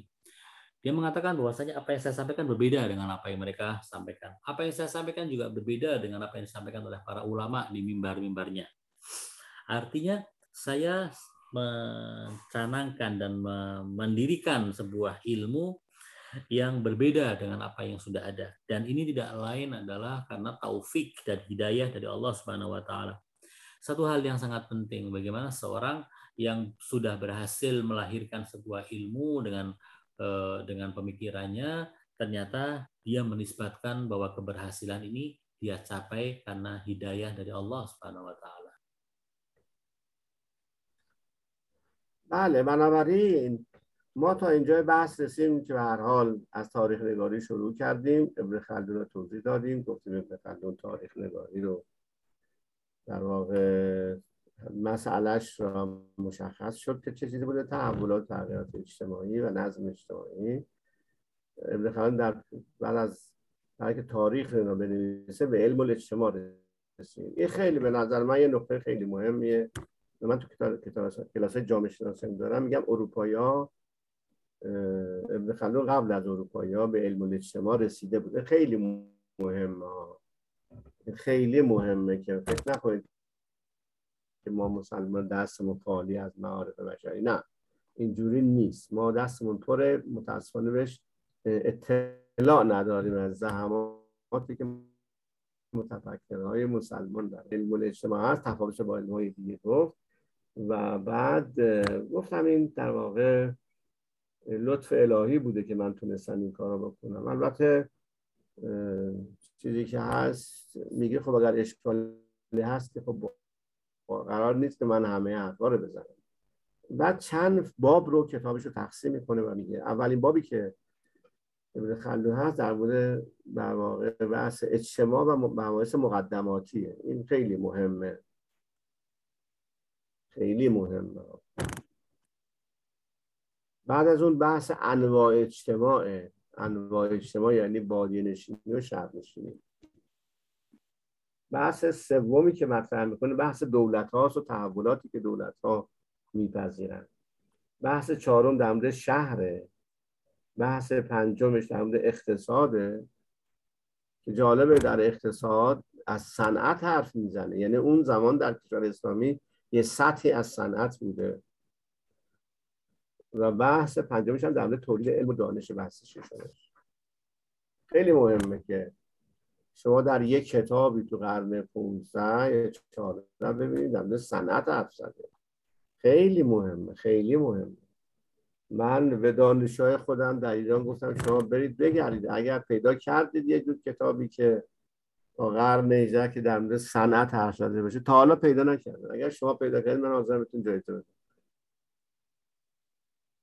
Befirmit Ya. Ini satu hal yang penting yang perlu kita sampaikan dan saya sering kali di kelas-kelas yang saya pandu dan saya ampu, saya tekankan kepada para mahasiswa saya bahwa kita ini memiliki masa lalu yang sangat gemilang. Banyak ilmuwan-ilmuwan kita yang sudah menyampaikan sesuatu dan memberikan sumbangsih kepada kemanusiaan. Jangan dikata bahwa umat Islam ini hanya pengekor saja. Umat Islam ini hanya yang memanfaatkan ilmu-ilmu yang dilahirkan oleh bangsa-bangsa dan umat-umat yang lain. Umat Islam ini pernah memberikan sumbangsih yang besar bagi kemajuan keilmuan. Salah satunya adalah eh, Ibnu Khaldun ini yang telah mencetuskan berdirinya sebuah ilmu uh, ilmu sosial yang orang-orang Eropa baru sampai kepada ilmu ini 500 tahun setelah dia. Uh, ini satu hal yang penting jangan sampai dilupakan. Kemudian Ibnu Khaldun uh, berkenaan dengan masalah kitab Muqaddimah Ibnu Khaldun, beliau membagi uh, kitab ini dalam beberapa bab. Pertama pembahasan mukaddimah yang berhubungan dengan makna daripada ijtima atau makna sosial atau kemasyarakatan itu. Lalu kemudian dia membicarakan mengenai uh, macam-macam kondisi sosial. Setelah itu dia berbicara mengenai pemerintahan-pemerintahan. Pada bab berikutnya dia bicara berbicara mengenai uh, kota, tata kota. Kemudian setelah itu berbicara mengenai ekonomi. Dan saat berbicara mengenai ekonomi ini sangat menarik sekali. Ibnu Khaldun juga berbicara mengenai industri. Bayangkan pada abad ke-15 berbicara masalah industri. Padahal Eropa sama sekali tidak pernah mengenal masalah industri pada zaman itu. Saya pernah mengatakan dan sampai sekarang juga saya katakan kepada teman-teman, coba sampaikan kepada saya, tunjukkan kepada saya eh, satu tulisan yang ditulis pada abad-abad 15, 16, dan 17 yang berbicara mengenai industri. Sampai sekarang saya berbicara ini, saya belum pernah menemukan dan belum pernah ada orang yang menyampaikan kepada saya tentang sebuah penulisan mengenai industri yang eh, sebelum abad ke-18. Nah, ini menunjukkan bahwa umat Islam jauh lebih maju dibandingkan bangsa-bangsa yang lain. Kemudian di bab berikutnya Ibnu Khaldun menulis mengenai masalah eh, apa namanya eh, produksi produksi ilmu atau pengembangan ilmu dan pengetahuan.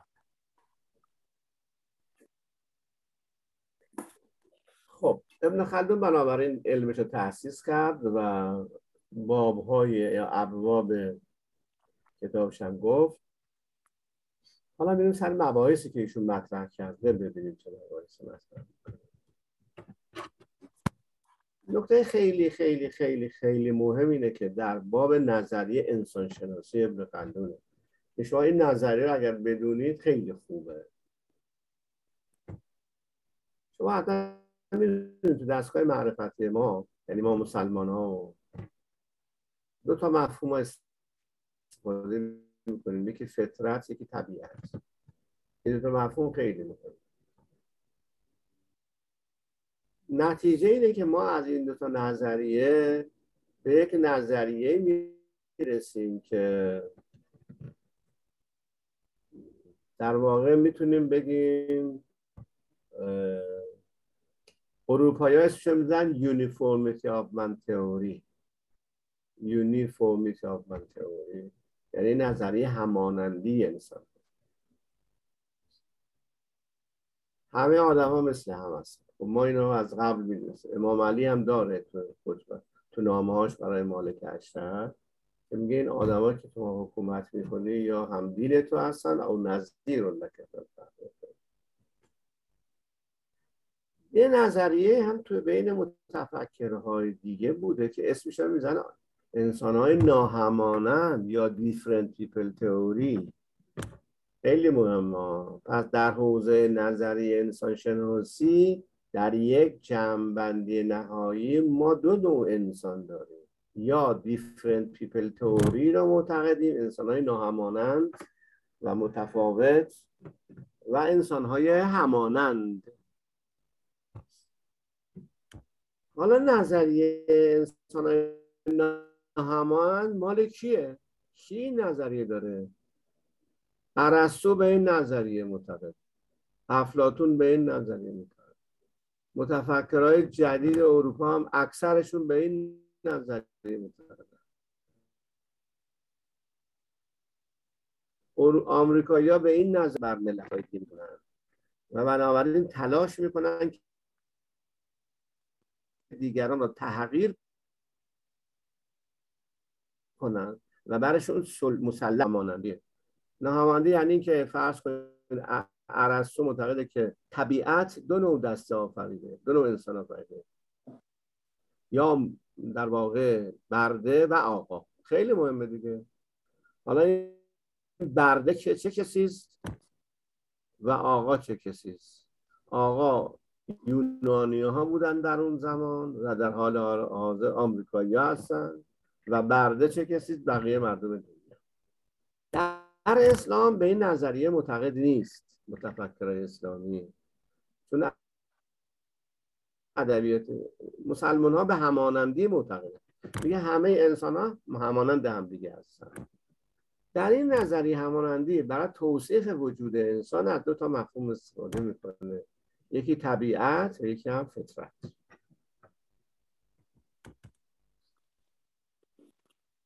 یعنی طبق نظر اسلام چجوری بوده؟ طبیعت و فطرتش؟ همانندن مردم؟ صدای من نداری؟ سوال سوال من این دیگه می‌خواستم صداتون ضعیفه. می‌خواستم سوال بکنم از شما اینه که در نگاه اسلام می‌خواستم اینو ترجمه کنم. در نگاه اسلام همانندی اعتقاد داره اسلام.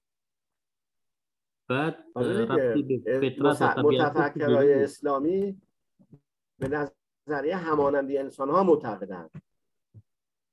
بله. ولی اروپایی ها بیشتر نه همشون به نظریه ناهمانندی و دیفرنت پیپل تئوری معتقدند. بله. بعد ربطی با طبیعت چی بوده؟ فرمودید.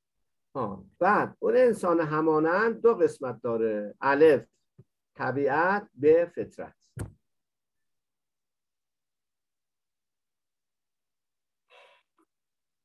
یعنی عوامل طبیعت و عوامل فطرت؟ نه فطرت فطرت و طبیعت هست که وجود انسان می‌سازه.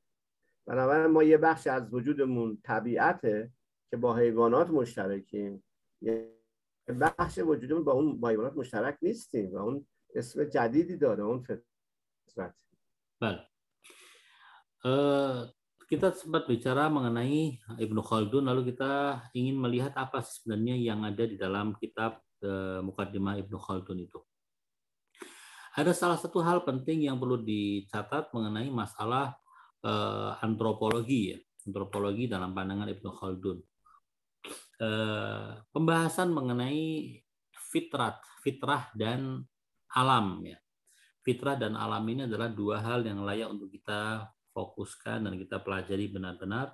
Karena ketika kita berbicara mengenai fitrah dan alam ini akan muncul teori-teori teori-teori sosial, teori-teori tentang masalah antropologi. Eh, kita tahu bahwasanya ada dua kelompok pemikir yang meyakini tentang manusia. Yang adalah yang pertama adalah meyakini teori tentang uniform human theory, yakni mereka mengatakan bahwa semua manusia itu sama, teori kesamaan manusia.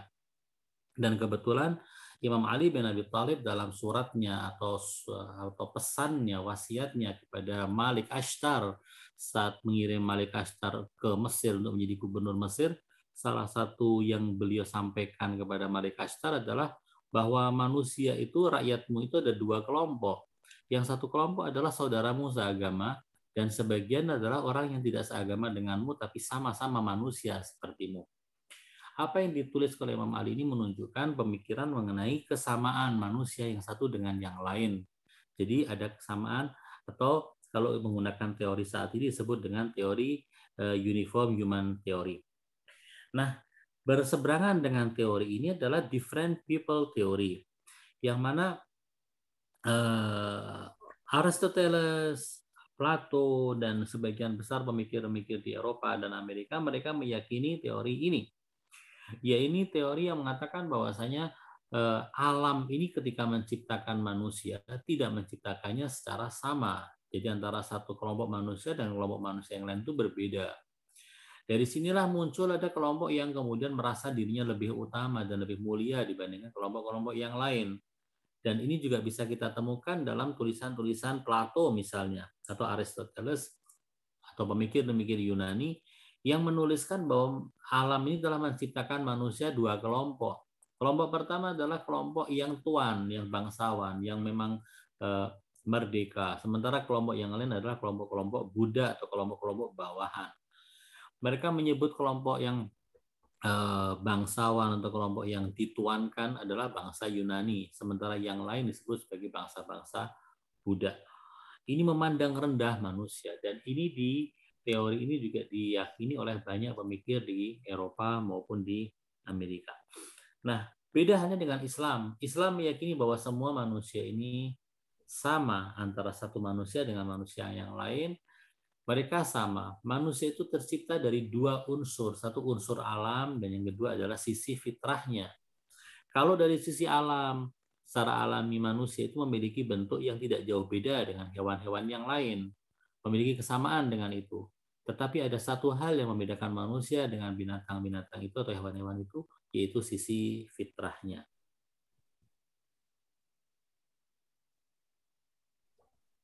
Ada. اگر تا اینجا سوالی هست من هستم Kalau ada yang mau bertanya silahkan ditanyakan dulu.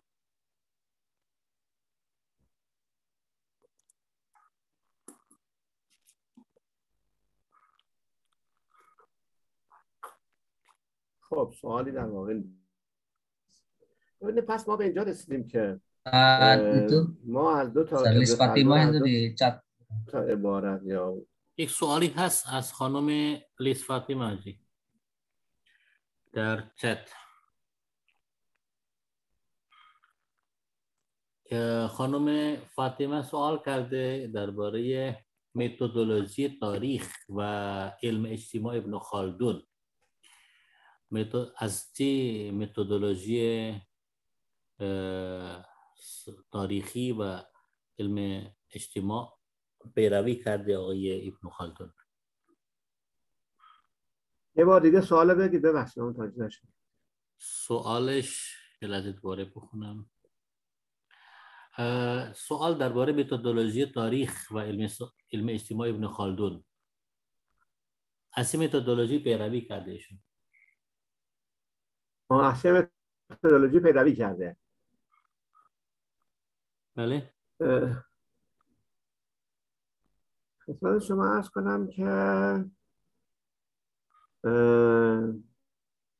می‌دونید که بر اساس باورهایی که ما داریم در واقع یا تو علوم اجتماعی که من بهش رسیدم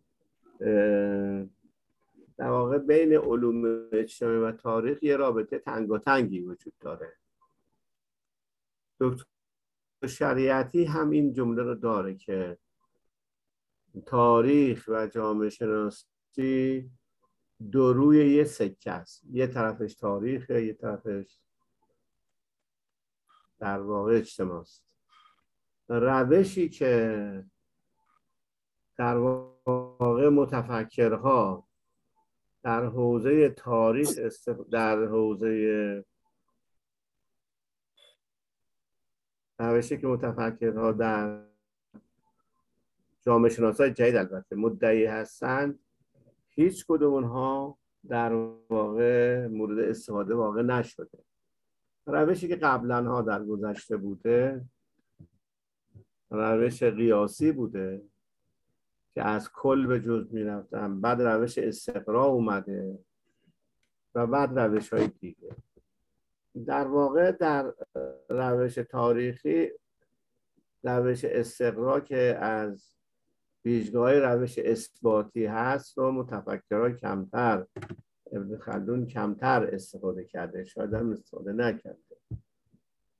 البته تو خود کتابش خیلی توضیح نداده که روش من چه چیزی است. از روی متنهایی که هست می‌تونیم اینو پی ببریم که در واقع اون از داده های تاریخی استفاده کرده. البته تو تأسیس علم بوده دیگه ولی روش خاصی رو خودش اشاره نکرد از داده های تاریخ استفاده کرد Ya, eh, saya meyakini bahwasanya antara sejarah dengan eh, ilmu sosial itu mau- ada hubungan yang sangat dekat sekali ya dan sangat erat sekali. Bahkan Dr. Ali Syariati meyakini bahwa sejarah dan ilmu sosial itu ibaratnya dua sisi mata uang. Sedemikian eratnya hubungan di antara keduanya. Karena itu eh, dalam penulisan ilmu sosial atau dalam ilmu penulisan ilmu sejarah tentunya eh, metode yang digunakan hampir eh, hampir berdekatan. Hanya saja saya tidak mendapatkan eh, dengan jelas apa yang digunakan oleh Ibnu Khaldun dari teori dari metodologi yang ada kita tahu ada sebagian orang yang menuliskan sesuatu dan memikirannya lewat eh, lewat metode induksi, ada yang menggunakan eh, apa namanya eh, teori atau metode deduksi, tapi Ibnu Khaldun nampaknya dia menggunakan menggunakan teori metodologi yang yang yang tidak seperti biasa. Karena kalau kita melihat penulisan sejarah menggunakan eh, menggunakan teknik atau metode yang kita kenal dalam sejarah penukilan, Ibnu Khaldun tidak menggunakan hal itu. Itu bisa dilihat nanti di dalam mukadimah atau kitab-kitab beliau untuk kita tahu sebenarnya dan kita pelajari sebenarnya apa sih yang digunakan metode oleh Ibnu Khaldun ini.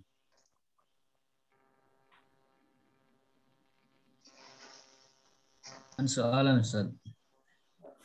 Selamat. Ya uh,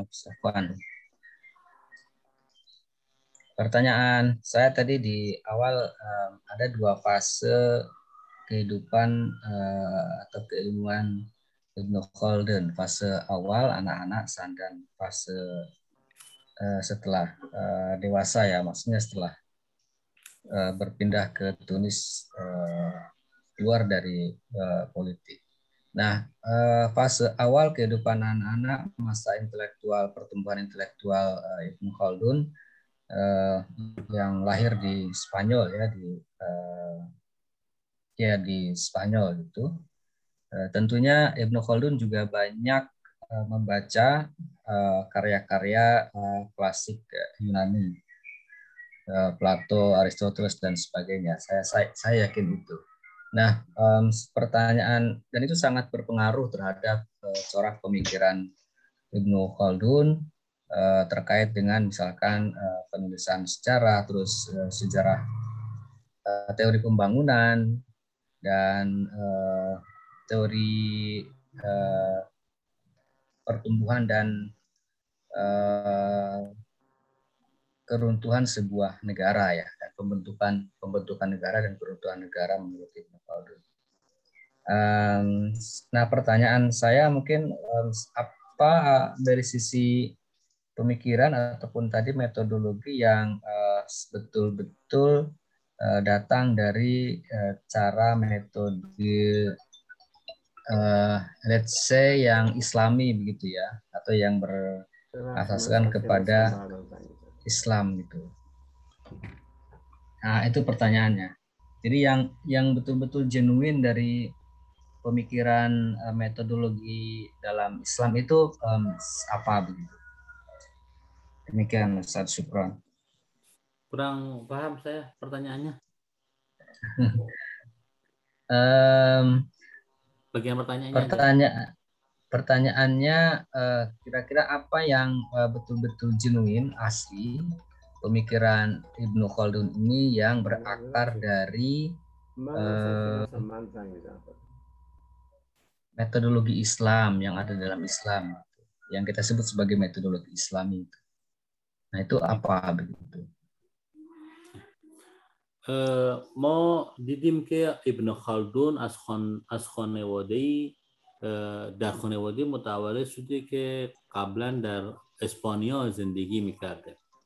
و جایی که ایشون متولد شد و بزرگ شده و تربیت یافته جایی هستش که تحت نفوذ دولت اسپانیا بوده. حالا در با توجه به این شرایط به احتمال خیلی قوی و حتما ایشون با تعالیف و کتاب های نگارش اندیشمندان گذشته اروپا مثل ارسطوتلس مثل مثل افلاتون و غیره حتما آشنایی داشته. حالا سوال اینه با توجه به اینه که ایشون نظریه علم اجتماع رو مطرح کرده و خود علم اجتماع رو تأسیس کرده سوال اینه آیا تفکرات و متدول و متدولوژی به اصطلاح علمی که حتما تاثیر پذیرفته از متفکران یونانی مثلا که در تعالیف کسی که آشنایی دارن معمولا تاثیر داره آیا ایشون ابن خلدون در مقدمه در مقدمه ایشون در علم اجتماع ایشون از هیچ یک از این متدولوژی غیر اسلامی تاثیر نپذیرفته؟ یا به قاری سوال با عبارت دیگه سوال اینه در کتاب ابن مقدمه چه متدولوژی و چه روشی که صد درصد اسلامی که ابن خلدون از اون پیروی کرده؟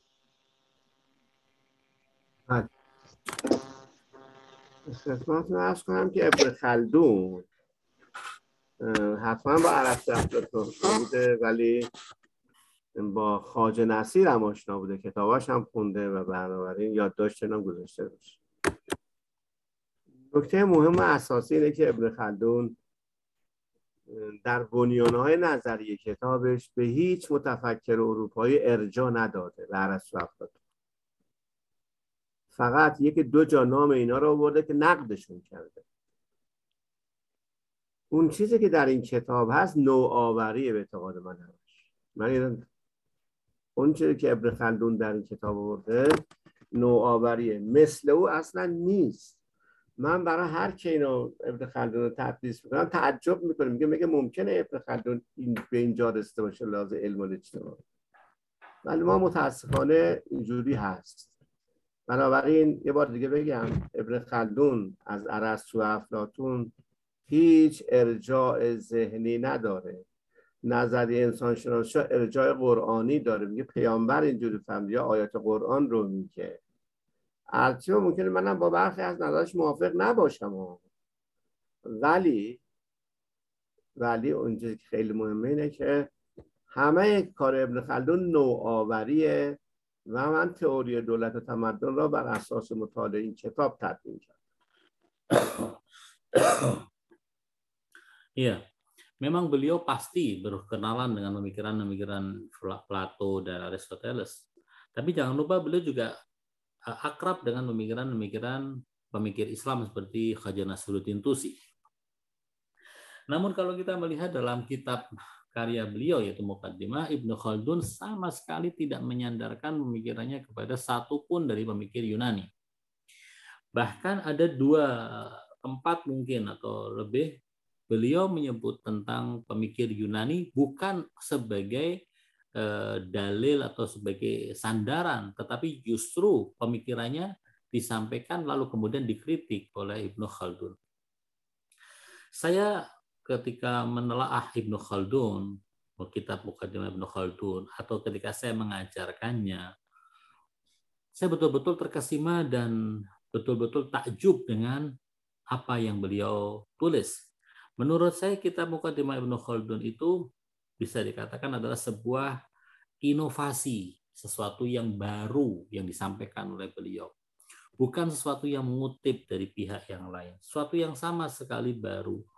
Bahkan saya sempat bertanya-tanya, mungkinkah eh, karena saya begitu takjubnya, bagaimana hal ini bisa sampai kepada Ibnu Khaldun pemikiran-pemikiran ini di zaman itu.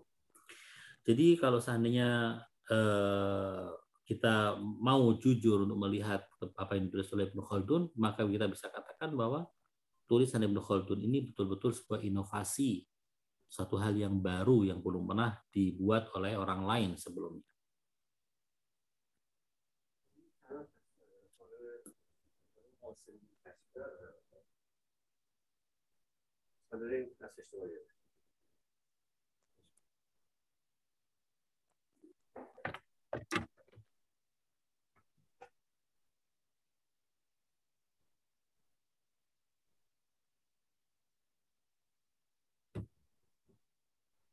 خب بحث تموم شد؟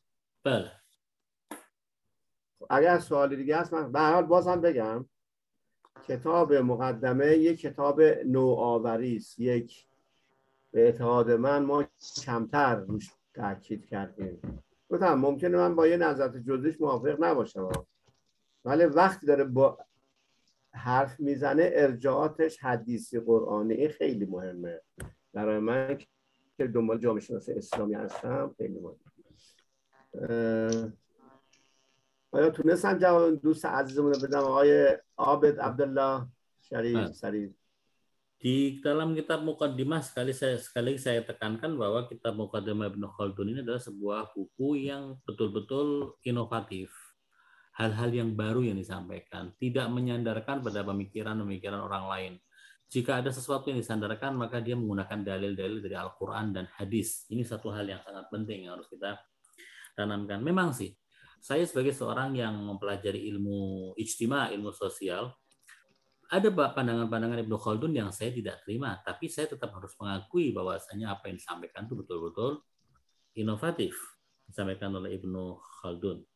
Dan eh, ini eh, beliau menggunakan sandaran-sandaran dari Al-Quran dan hadis. Eh, harapan saya jawaban saya bisa eh, diterima oleh Pak Ubed Abdullah Syarif.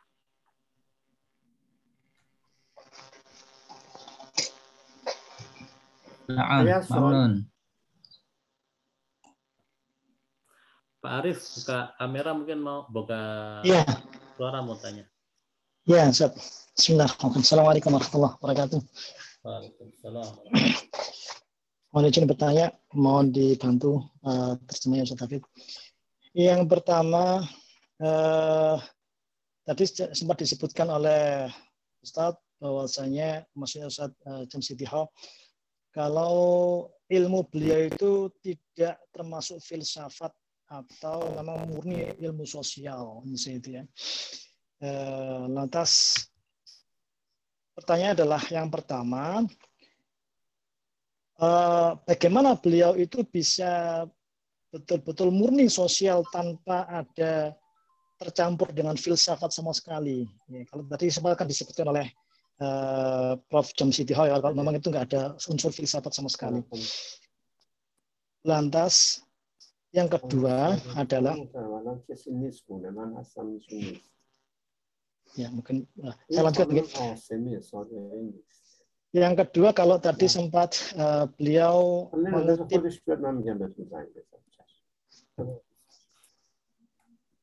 ya beliau tadi sempat mengutip juga uh, bagaimana Ibnu Khaldun mengambil pendapatnya Imam Ali uh, terkait dengan manusia dibagi menjadi dua yaitu berdasarkan pada agama dan keyakinannya. Uh, terus yang kedua uh, maksudnya berdasarkan pada muslim berarti dia itu agama saudaramu seiman sekeyakinan sama saudara yang dia itu bukan seiman tapi dia itu adalah satu humanity atau kemanusiaan.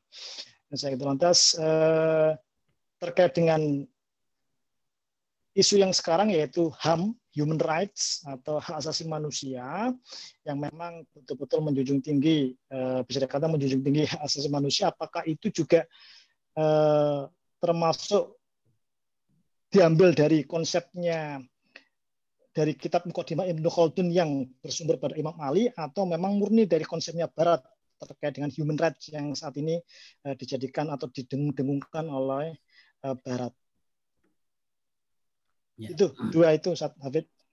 بله سوالی از آقای عارف سوال اول درباره اینی که گفتید ابن خلدون در مقدمش گفت که این علم من با فلسفه اجتماع فرق داره حالا سوال درباره اینه که چگونه علم اجتماع ابن خلدون بیگانه از فلسفه اجتماع یعنی ربطی با فلسفه اجتماع ندارد. این سوال اول.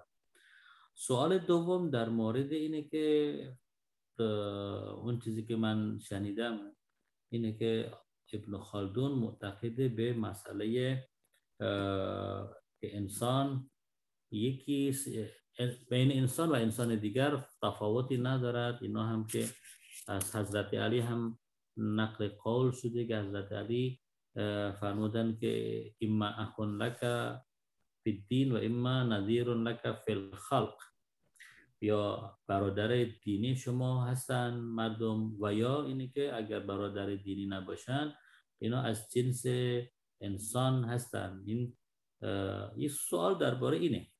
الان ما شاهدیم در دنیای امروز حرفی از حقوق بشر می‌زنن. و این چیزی به نظر ما از نظر ظاهری البته این خوبه. یعنی حقوق بشر رو محترم میشمارن. سوال اینه که آیا این حقوق بشری که الان غربی ها دم می‌زنن این برگرفته از اون چیزی که ابن خالدون درباره انسان ها ترسیم کرده که اون هم به ملهمی از کلام حضرت علیه یا نه یا این تئوری محزن تئوری غربیه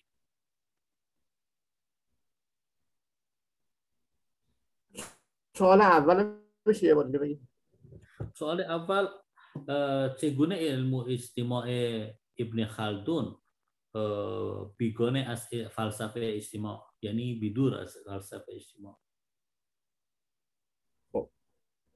در مورد سوال اول که من اینجوری فهمیدم که آیا علم اجتماع ابن خلدون از فلسفه اجتماع جداست نمی‌دونم من اینو نگفتم بله. اگر گفتم بوده بله. در حال اینجور چیزی رو من خودم معتقد نیستم به هر حال ابن خلدون علم الاجتماعش با فلسفه اجتماع با هم دیگه نزدیکه با نوع فهمش البته و اما اینکه آیا ابن خلدون آیا این نظری که تو اروپا هست هم همون ارجاعات در واقع اسلامی داره یا نه؟ ببینید اروپا تو قرن 18 به نظری حقوق بشر رسیده. قبلش نرسیده خیلی مهمه دیگه. این نظریه یونیفورمیتی من تئوری و همانند انسان ها اروپا تو قرن 18 رسیده. این که چجوری به این نظریه رسیده؟ واقعا خیلی مهمه. من خودم یه موقع تلاش کردم که ببینم اینو از ادبیات دینی اسلامی گرفتن یا نه ولی خب فرصت نشد. ولی اروپا هست قرن 18 رسید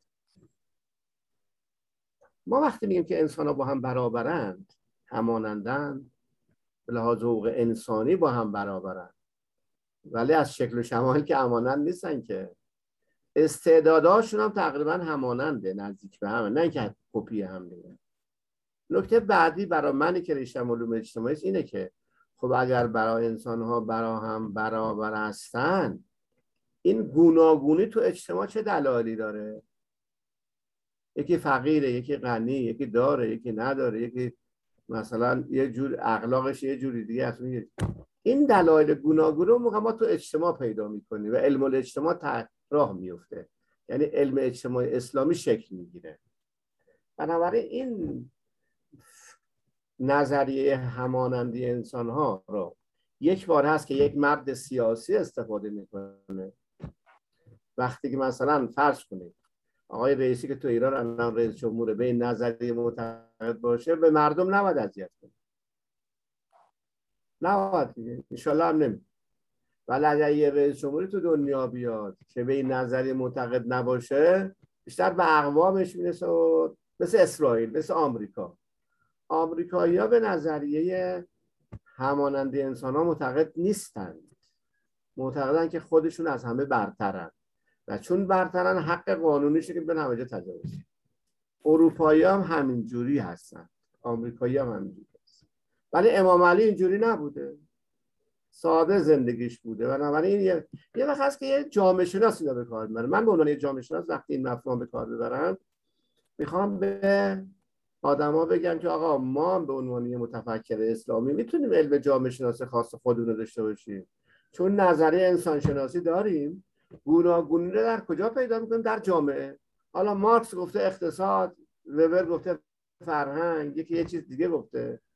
بنابراین من می‌خوام بگم متحری به نظریه هم فرد هم جامعه معتقده.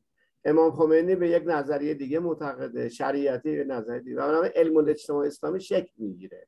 بنابراین این مفهوم برابری رو ممکن یک مرد یه بار دیگه بگم یه مرد سیاسی استفاده کنه. ممکن یک علوم اجتماعی استفاده کنه. کاربرداش متفاوته ولی همانندی رو میرسونه. بنابراین من وقتی استفاده کنم دنبال گوناگونی میگردم میرم به اجتماع میگم آقا دلیل اینکه این اینجوریه به خاطر این امکانات اقتصادی داشته. چرا امکانات اقتصادی داشته؟ حالا یا اقوامش گذاشتن بعد یا مرد سیاسی بوده یا بازرگان بوده. یکی هم مثل من فرض کن نوعی معلم هستم حقوقم در حد مشخصیه. یا چرا جهان سومی ها رشد ندارن الان؟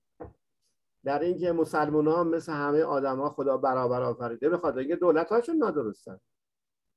نه کشور خاصی ها بگم همه. همه طبق قوانین اسلامی نیستن. خیلی هاشون دیدی که برای اسرائیل قدم می‌زنن.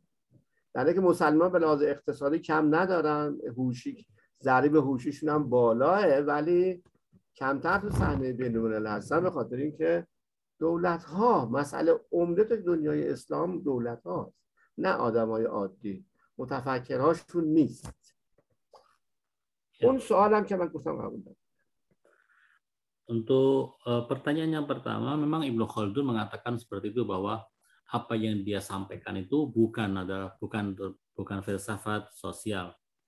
Uh, tapi itu pembahasan Ibnu Khaldun. Tapi apakah memang benar seperti itu? Kita kita tidak bisa mengelak antara hubungan yang kuat antara filsafat sosial dengan ilmu sosial. Memang berbeda antara ilmu sosial dengan filsafat sosial. Tapi ada ada hubungan di antara keduanya. Mengenai masalah apakah human right itu adalah murni dari barat ataukah dia mengambil dari Islam ataukah tidak perlu kita ingat bahwasanya orang-orang barat itu baru sampai kepada kesamaan hak dan bicara mengenai teori ke human right itu pada akhir-akhir abad 18. Islam sudah sampai ber, beberapa beberapa abad dan sebelumnya. Islam telah membicarakan seperti itu. Imam Ali bin Abi Thalib menjelaskan semacam itu. Rasulullah menjelaskan semacam itu kesamaan antara eh, manusia dengan manusia yang lain. Tapi orang-orang Eropa, orang-orang Barat baru sampai beberapa waktu yang belakangan ini. Apakah mereka mendapatkan ini dari Islam ataukah tidak? Itu kita tidak bisa memastikannya.